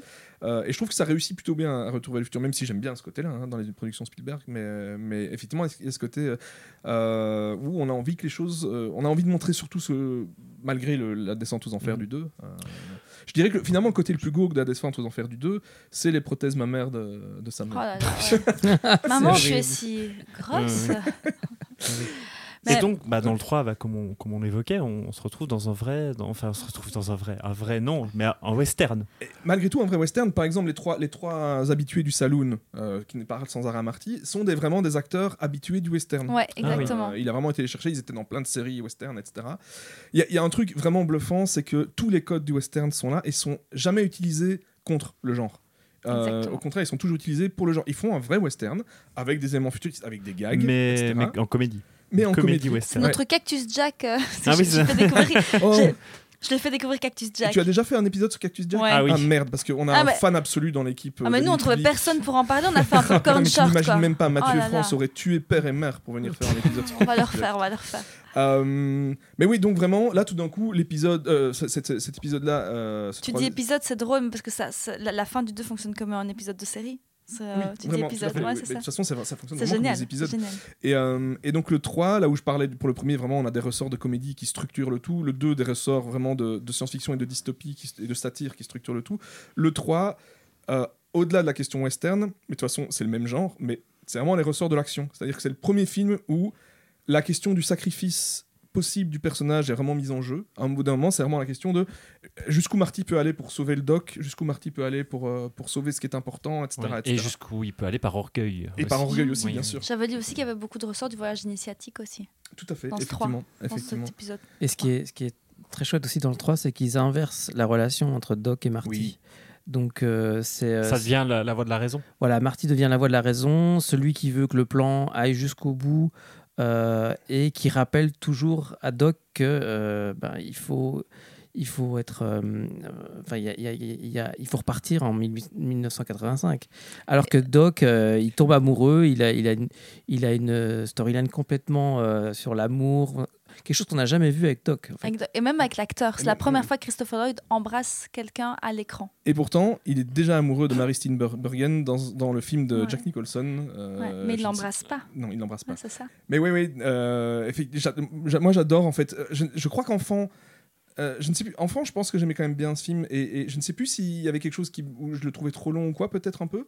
Euh, mais mais euh, adulte, c'est de plus en plus souvent un de mes préférés. Je trouve qu'en termes euh, d'action pure, de climax, c'est le meilleur. Enfin, toute le- le- la scène finale du train est extraordinaire. Ouais, hein. En termes Mhm. d'action pure, de- d'éléments, on comprend toujours. Enfin, tous les éléments sont toujours expliqués, mais de façon à rajouter du fun, pas à te faire comprendre. Mais à ça marche tellement mieux que dans Indiana Jones. Oui. Euh, mais par exemple, toute cette histoire de bûches de couleurs ou la fumée même qui passe par la cheminée euh, est de couleur, tu sais exactement où t'en es, etc. Enfin, C'est un hold-up. Non, une expérience scientifique. Et, euh, et je trouve que l'histoire d'amour, elle est géniale. Euh, elle, est, elle est extrêmement touchante. Elle est belle. Elle est belle. Ouais. Euh, pour une fois, on a un personnage masculin et un personnage féminin qui sont plus ou moins dans la même tranche d'âge. Ah oui, Ouais, ça c'est c'est vrai. important de le souligner, effectivement. J'ai des larmes aux yeux à chaque fois quand il présente sa famille. À la fin, Sauf que, sauf Verne. on est d'accord. Oh Verne, qu'est-ce qui, pour, c'est quoi ce problème? Donc les deux enfants, il y en a un qui s'appelle Jules et le deuxième Et qui s'appelle Verne. Verne. Et l'autre alors, Il Ah montre oui, sa caquette. quand Verne arrive, il Ouais. arrive déjà en mode.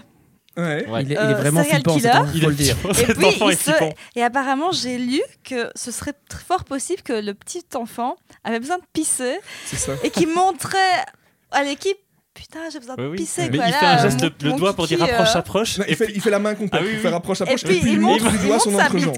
Qu'est-ce qui se passe? Non, mais vraiment, oui. Mais... Et c'est très flippant. Mais moi, c'est surtout son Et je, visage je qui me plus- choque je encore je ne plus. peux plus ne plus le voir. Oui, Alors que C'est un visage, arrière-plan. hein, vraiment, Et- quand il arrive comme ça.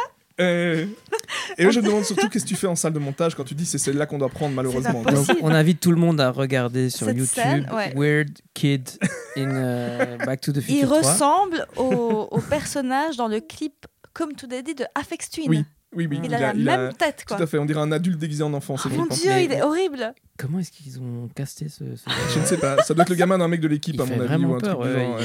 il- Il fait super peur. Et, euh, fait hyper peur. Ouais. Et donc, euh, Mais ce, ce film a été moins aimé par les fans. ce film a été moins aimé pa- pendant un moment, je pense. Euh, Peut-être aussi parce qu'il est un peu plus long. Donc, euh, mais de toute façon, il est plus long aussi parce qu'il vient clôturer pas mal de choses. Je pense aussi qu'ils ont pris tellement leur pied à être dans le Grand Ouest pour tout le monde. Ça se sent à la mise en scène, ça se sent chez les comédiens aussi, etc. Et, et en fait, je trouve qu'il euh, je trouve qu'il clôture tellement bien. Euh, Moi, j'ai En- en fait- vraiment l'impression qu'il était court, en fait, ce Oui. film. Et il je fait presque deux aussi. heures, hein, c'est Ouais, ça je que, il, est plus long que le 2 et il semble plus court que le 2 en fait. Oui, c'est C'est incroyable. hein. Mais euh, là où je trouve qu'il y a une absence, mais c'est peut-être c'est ce que tu évoquais en fait, hein, c'est que je trouve que tous ces gags autour des variations, ce comique de répétition qu'on sent très très fort dans le 2, il est aussi un peu présent dans Il le troisième, mais il Oui. disparaît un peu, j'ai l'impression. Euh, Il y a des Bah, gags en moins. C'est-à-dire qui- là, ils font vraiment attention à l'histoire. En bout d'un Ouais. moment, l'histoire est l'important. C'est-à-dire que l'histoire d'amour de Doc, euh, ben, il faut la raconter. Et, euh, et elle est importante pour, pour qu'on soit embarqué dans cette histoire. Et du coup, effectivement, elle prend un peu cette place-là. En même temps, je trouve qu'il il, il- il consacre des scènes à vraiment prendre plaisir à ça. La scène de la fête, euh, celle où il y a ZZ Top, etc. euh, et ils font plein de références, plein de plein d'allers-retours.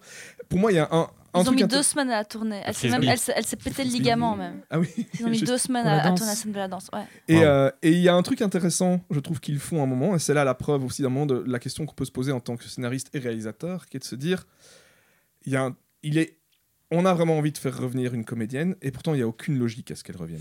Oui, alors ça, ma compagne, elle a tout de suite tilté dessus quand je les ai revus avec elle. Elle m'a dit, mais pourquoi elle a cette gueule-là? C'est pas possible, Léa Pourquoi, Thompson. pourquoi est-ce Léa Ouais. Thompson Pourquoi est-ce Thompson euh, Mais ouais, oui, puisqu'elle est dans la ligne euh, McFly, dans la Bah ligne oui. McFly dans le passé, et en même temps, moi je me t'y crois? Oui, t'y crois, et tu te dis, Ouais. de toute façon, c'est ça le plus important, c'est Oui. qu'on ait ce plaisir-là, c'est pas Oui. tellement le fait de la logique. C'est qu'on ait ce euh, gag avec lui qui se réveille. et qui Ouais. dit, Mais euh, c'est ça. Ouais, Mais et elle, a- c'était- elle, elle- elle fait un accent irlandais. Génial, Ah ouais, ouais, assez euh, génial. Ah, Par contre, je la trouve, euh, je la trouve. C'est comme tu dis, en fait, je pense qu'ils ils sont allés la sortir juste pour cette scène, parce Ouais. qu'après, elle est invisible. Elle est assez Elle peu invisible. visible. Bah, Il y a juste, oui, Seamus. D'ailleurs, euh, petite anecdote, c'est mon troisième prénom, Seamus. Oh, Ouais. Ah. Incroyable. Ce n'est pas à cause du film, je suis né avant.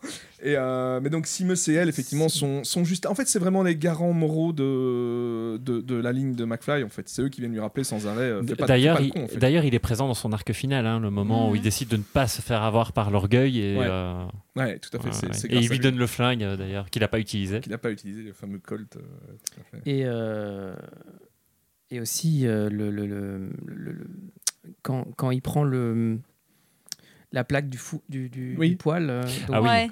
qui, qui est une référence à, Pour une poignée de dollars. pour une est- poignée de dollars de- avec ouais. Clint Eastwood. Qui est d'ailleurs un film que Biff regarde dans la version Dans alternative de 1985. Exactement. Ouais, exactement. Ouais. Donc euh, on le voit déjà dans, dans l'épisode. Ce qui est 2. l'avantage d'avoir écrit les deux films en même temps, c'est de pouvoir se Mhm. permettre De placer, euh, ouais, ce de genre placer de ouais.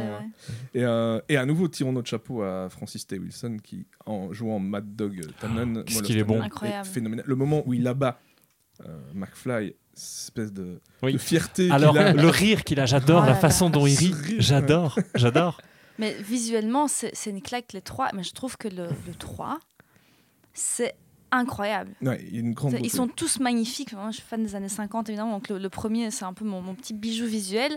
Le 2, j'ai plus de mal vis- visuellement parce que ça, ça, ça m'attire moins Bah, visuellement. parce mais c'est vieillit aussi, ce côté voilà. satire. c'est euh, extrêmement bien fait. Mais ouais. ce, ce côté western, les couleurs de ce film sont incroyables. très très belles. tout C'est très beau.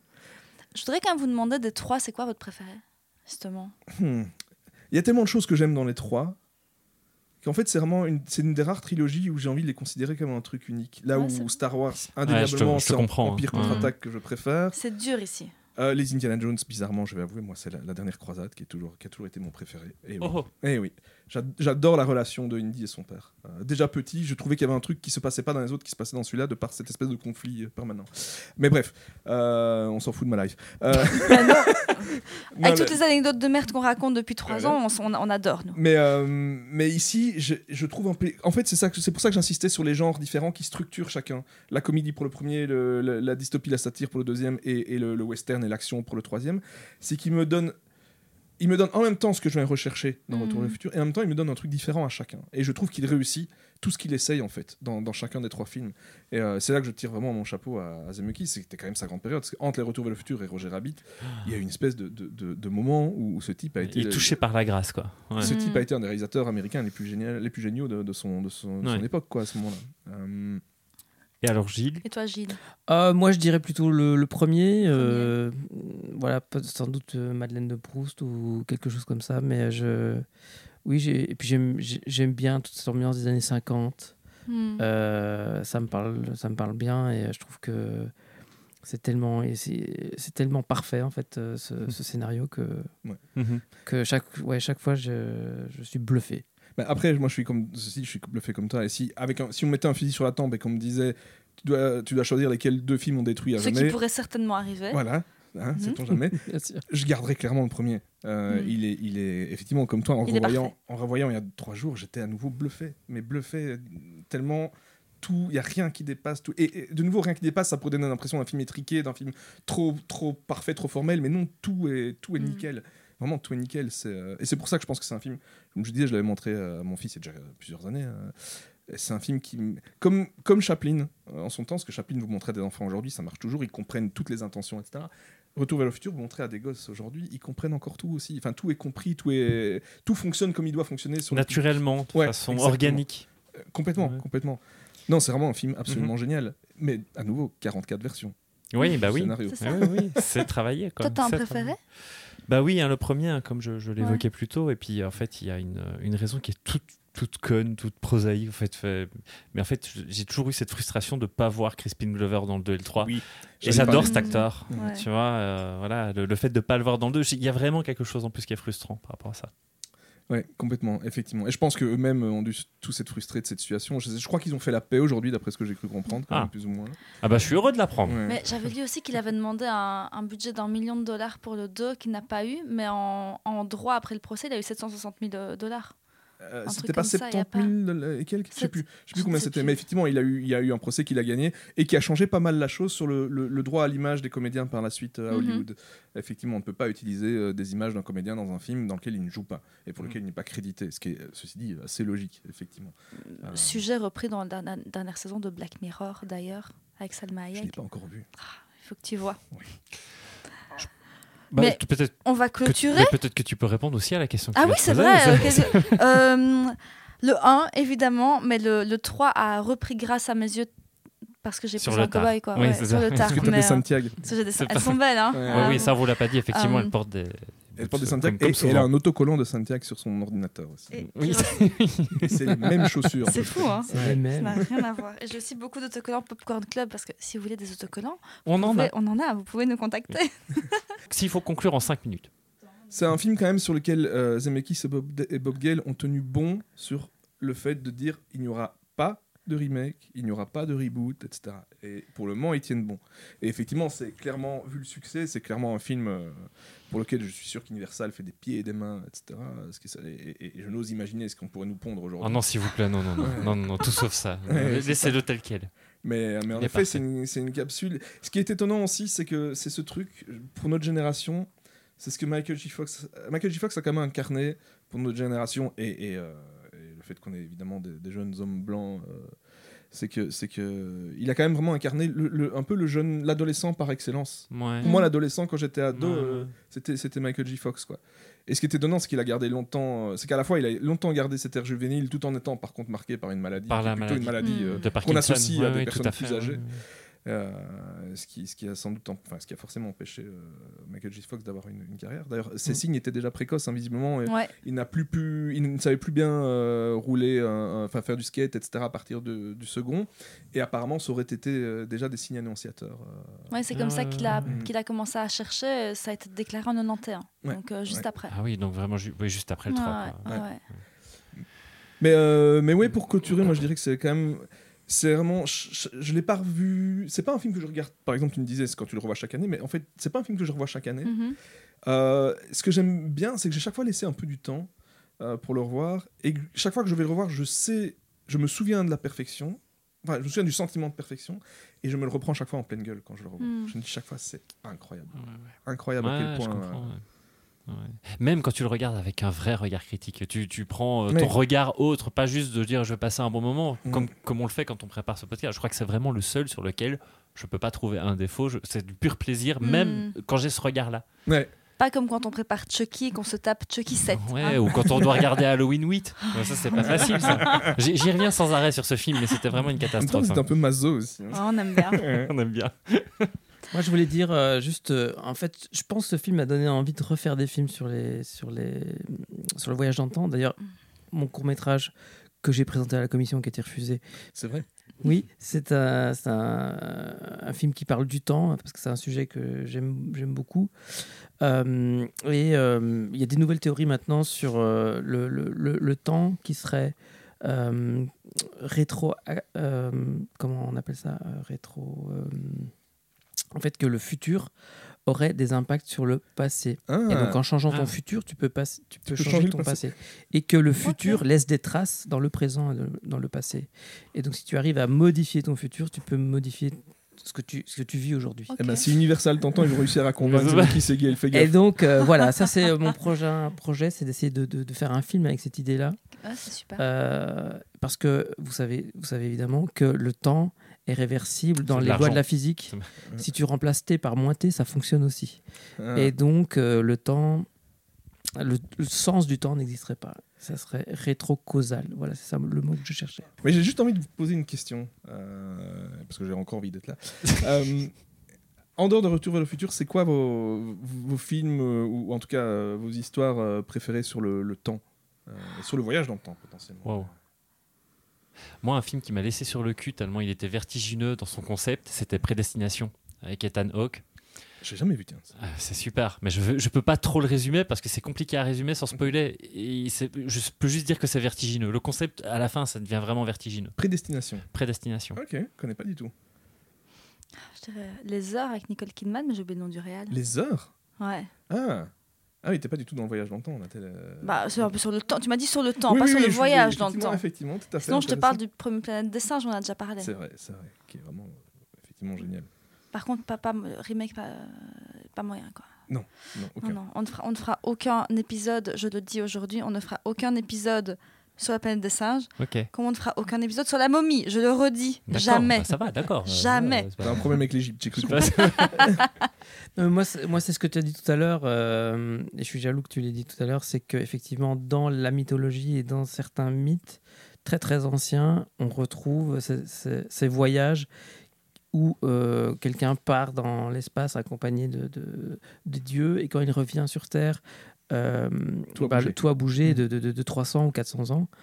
Et moi, c'est des, c'est des histoires qui, me- qui, me- qui me fascinent. Je me dis, mais comment est-ce que des gens à l'époque ont, ont pensé à ces histoires-là quoi? Ça, Ouais. À ça, fond. ça- ça me fait voyager. Et alors, je, Dans le temps.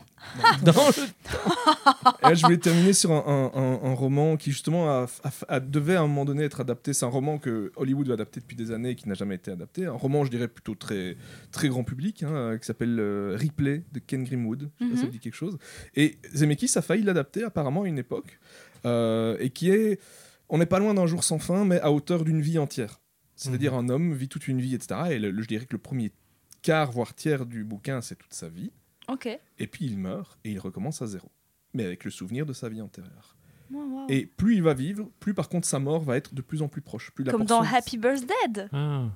Comme dans Happy Birthday. Je n'ai pas vu Happy Birthday, mais c'est la sa vie entière qui recommence. À chaque fois, en fait, elle meurt et elle recommence en ayant conscience de pourquoi elle est morte. Et en fait, c'est une, une grosse connasse au Ouais. début. Et au fur et à mesure, elle va devenir sympa Ah. et, euh, et se rendre compte de ça.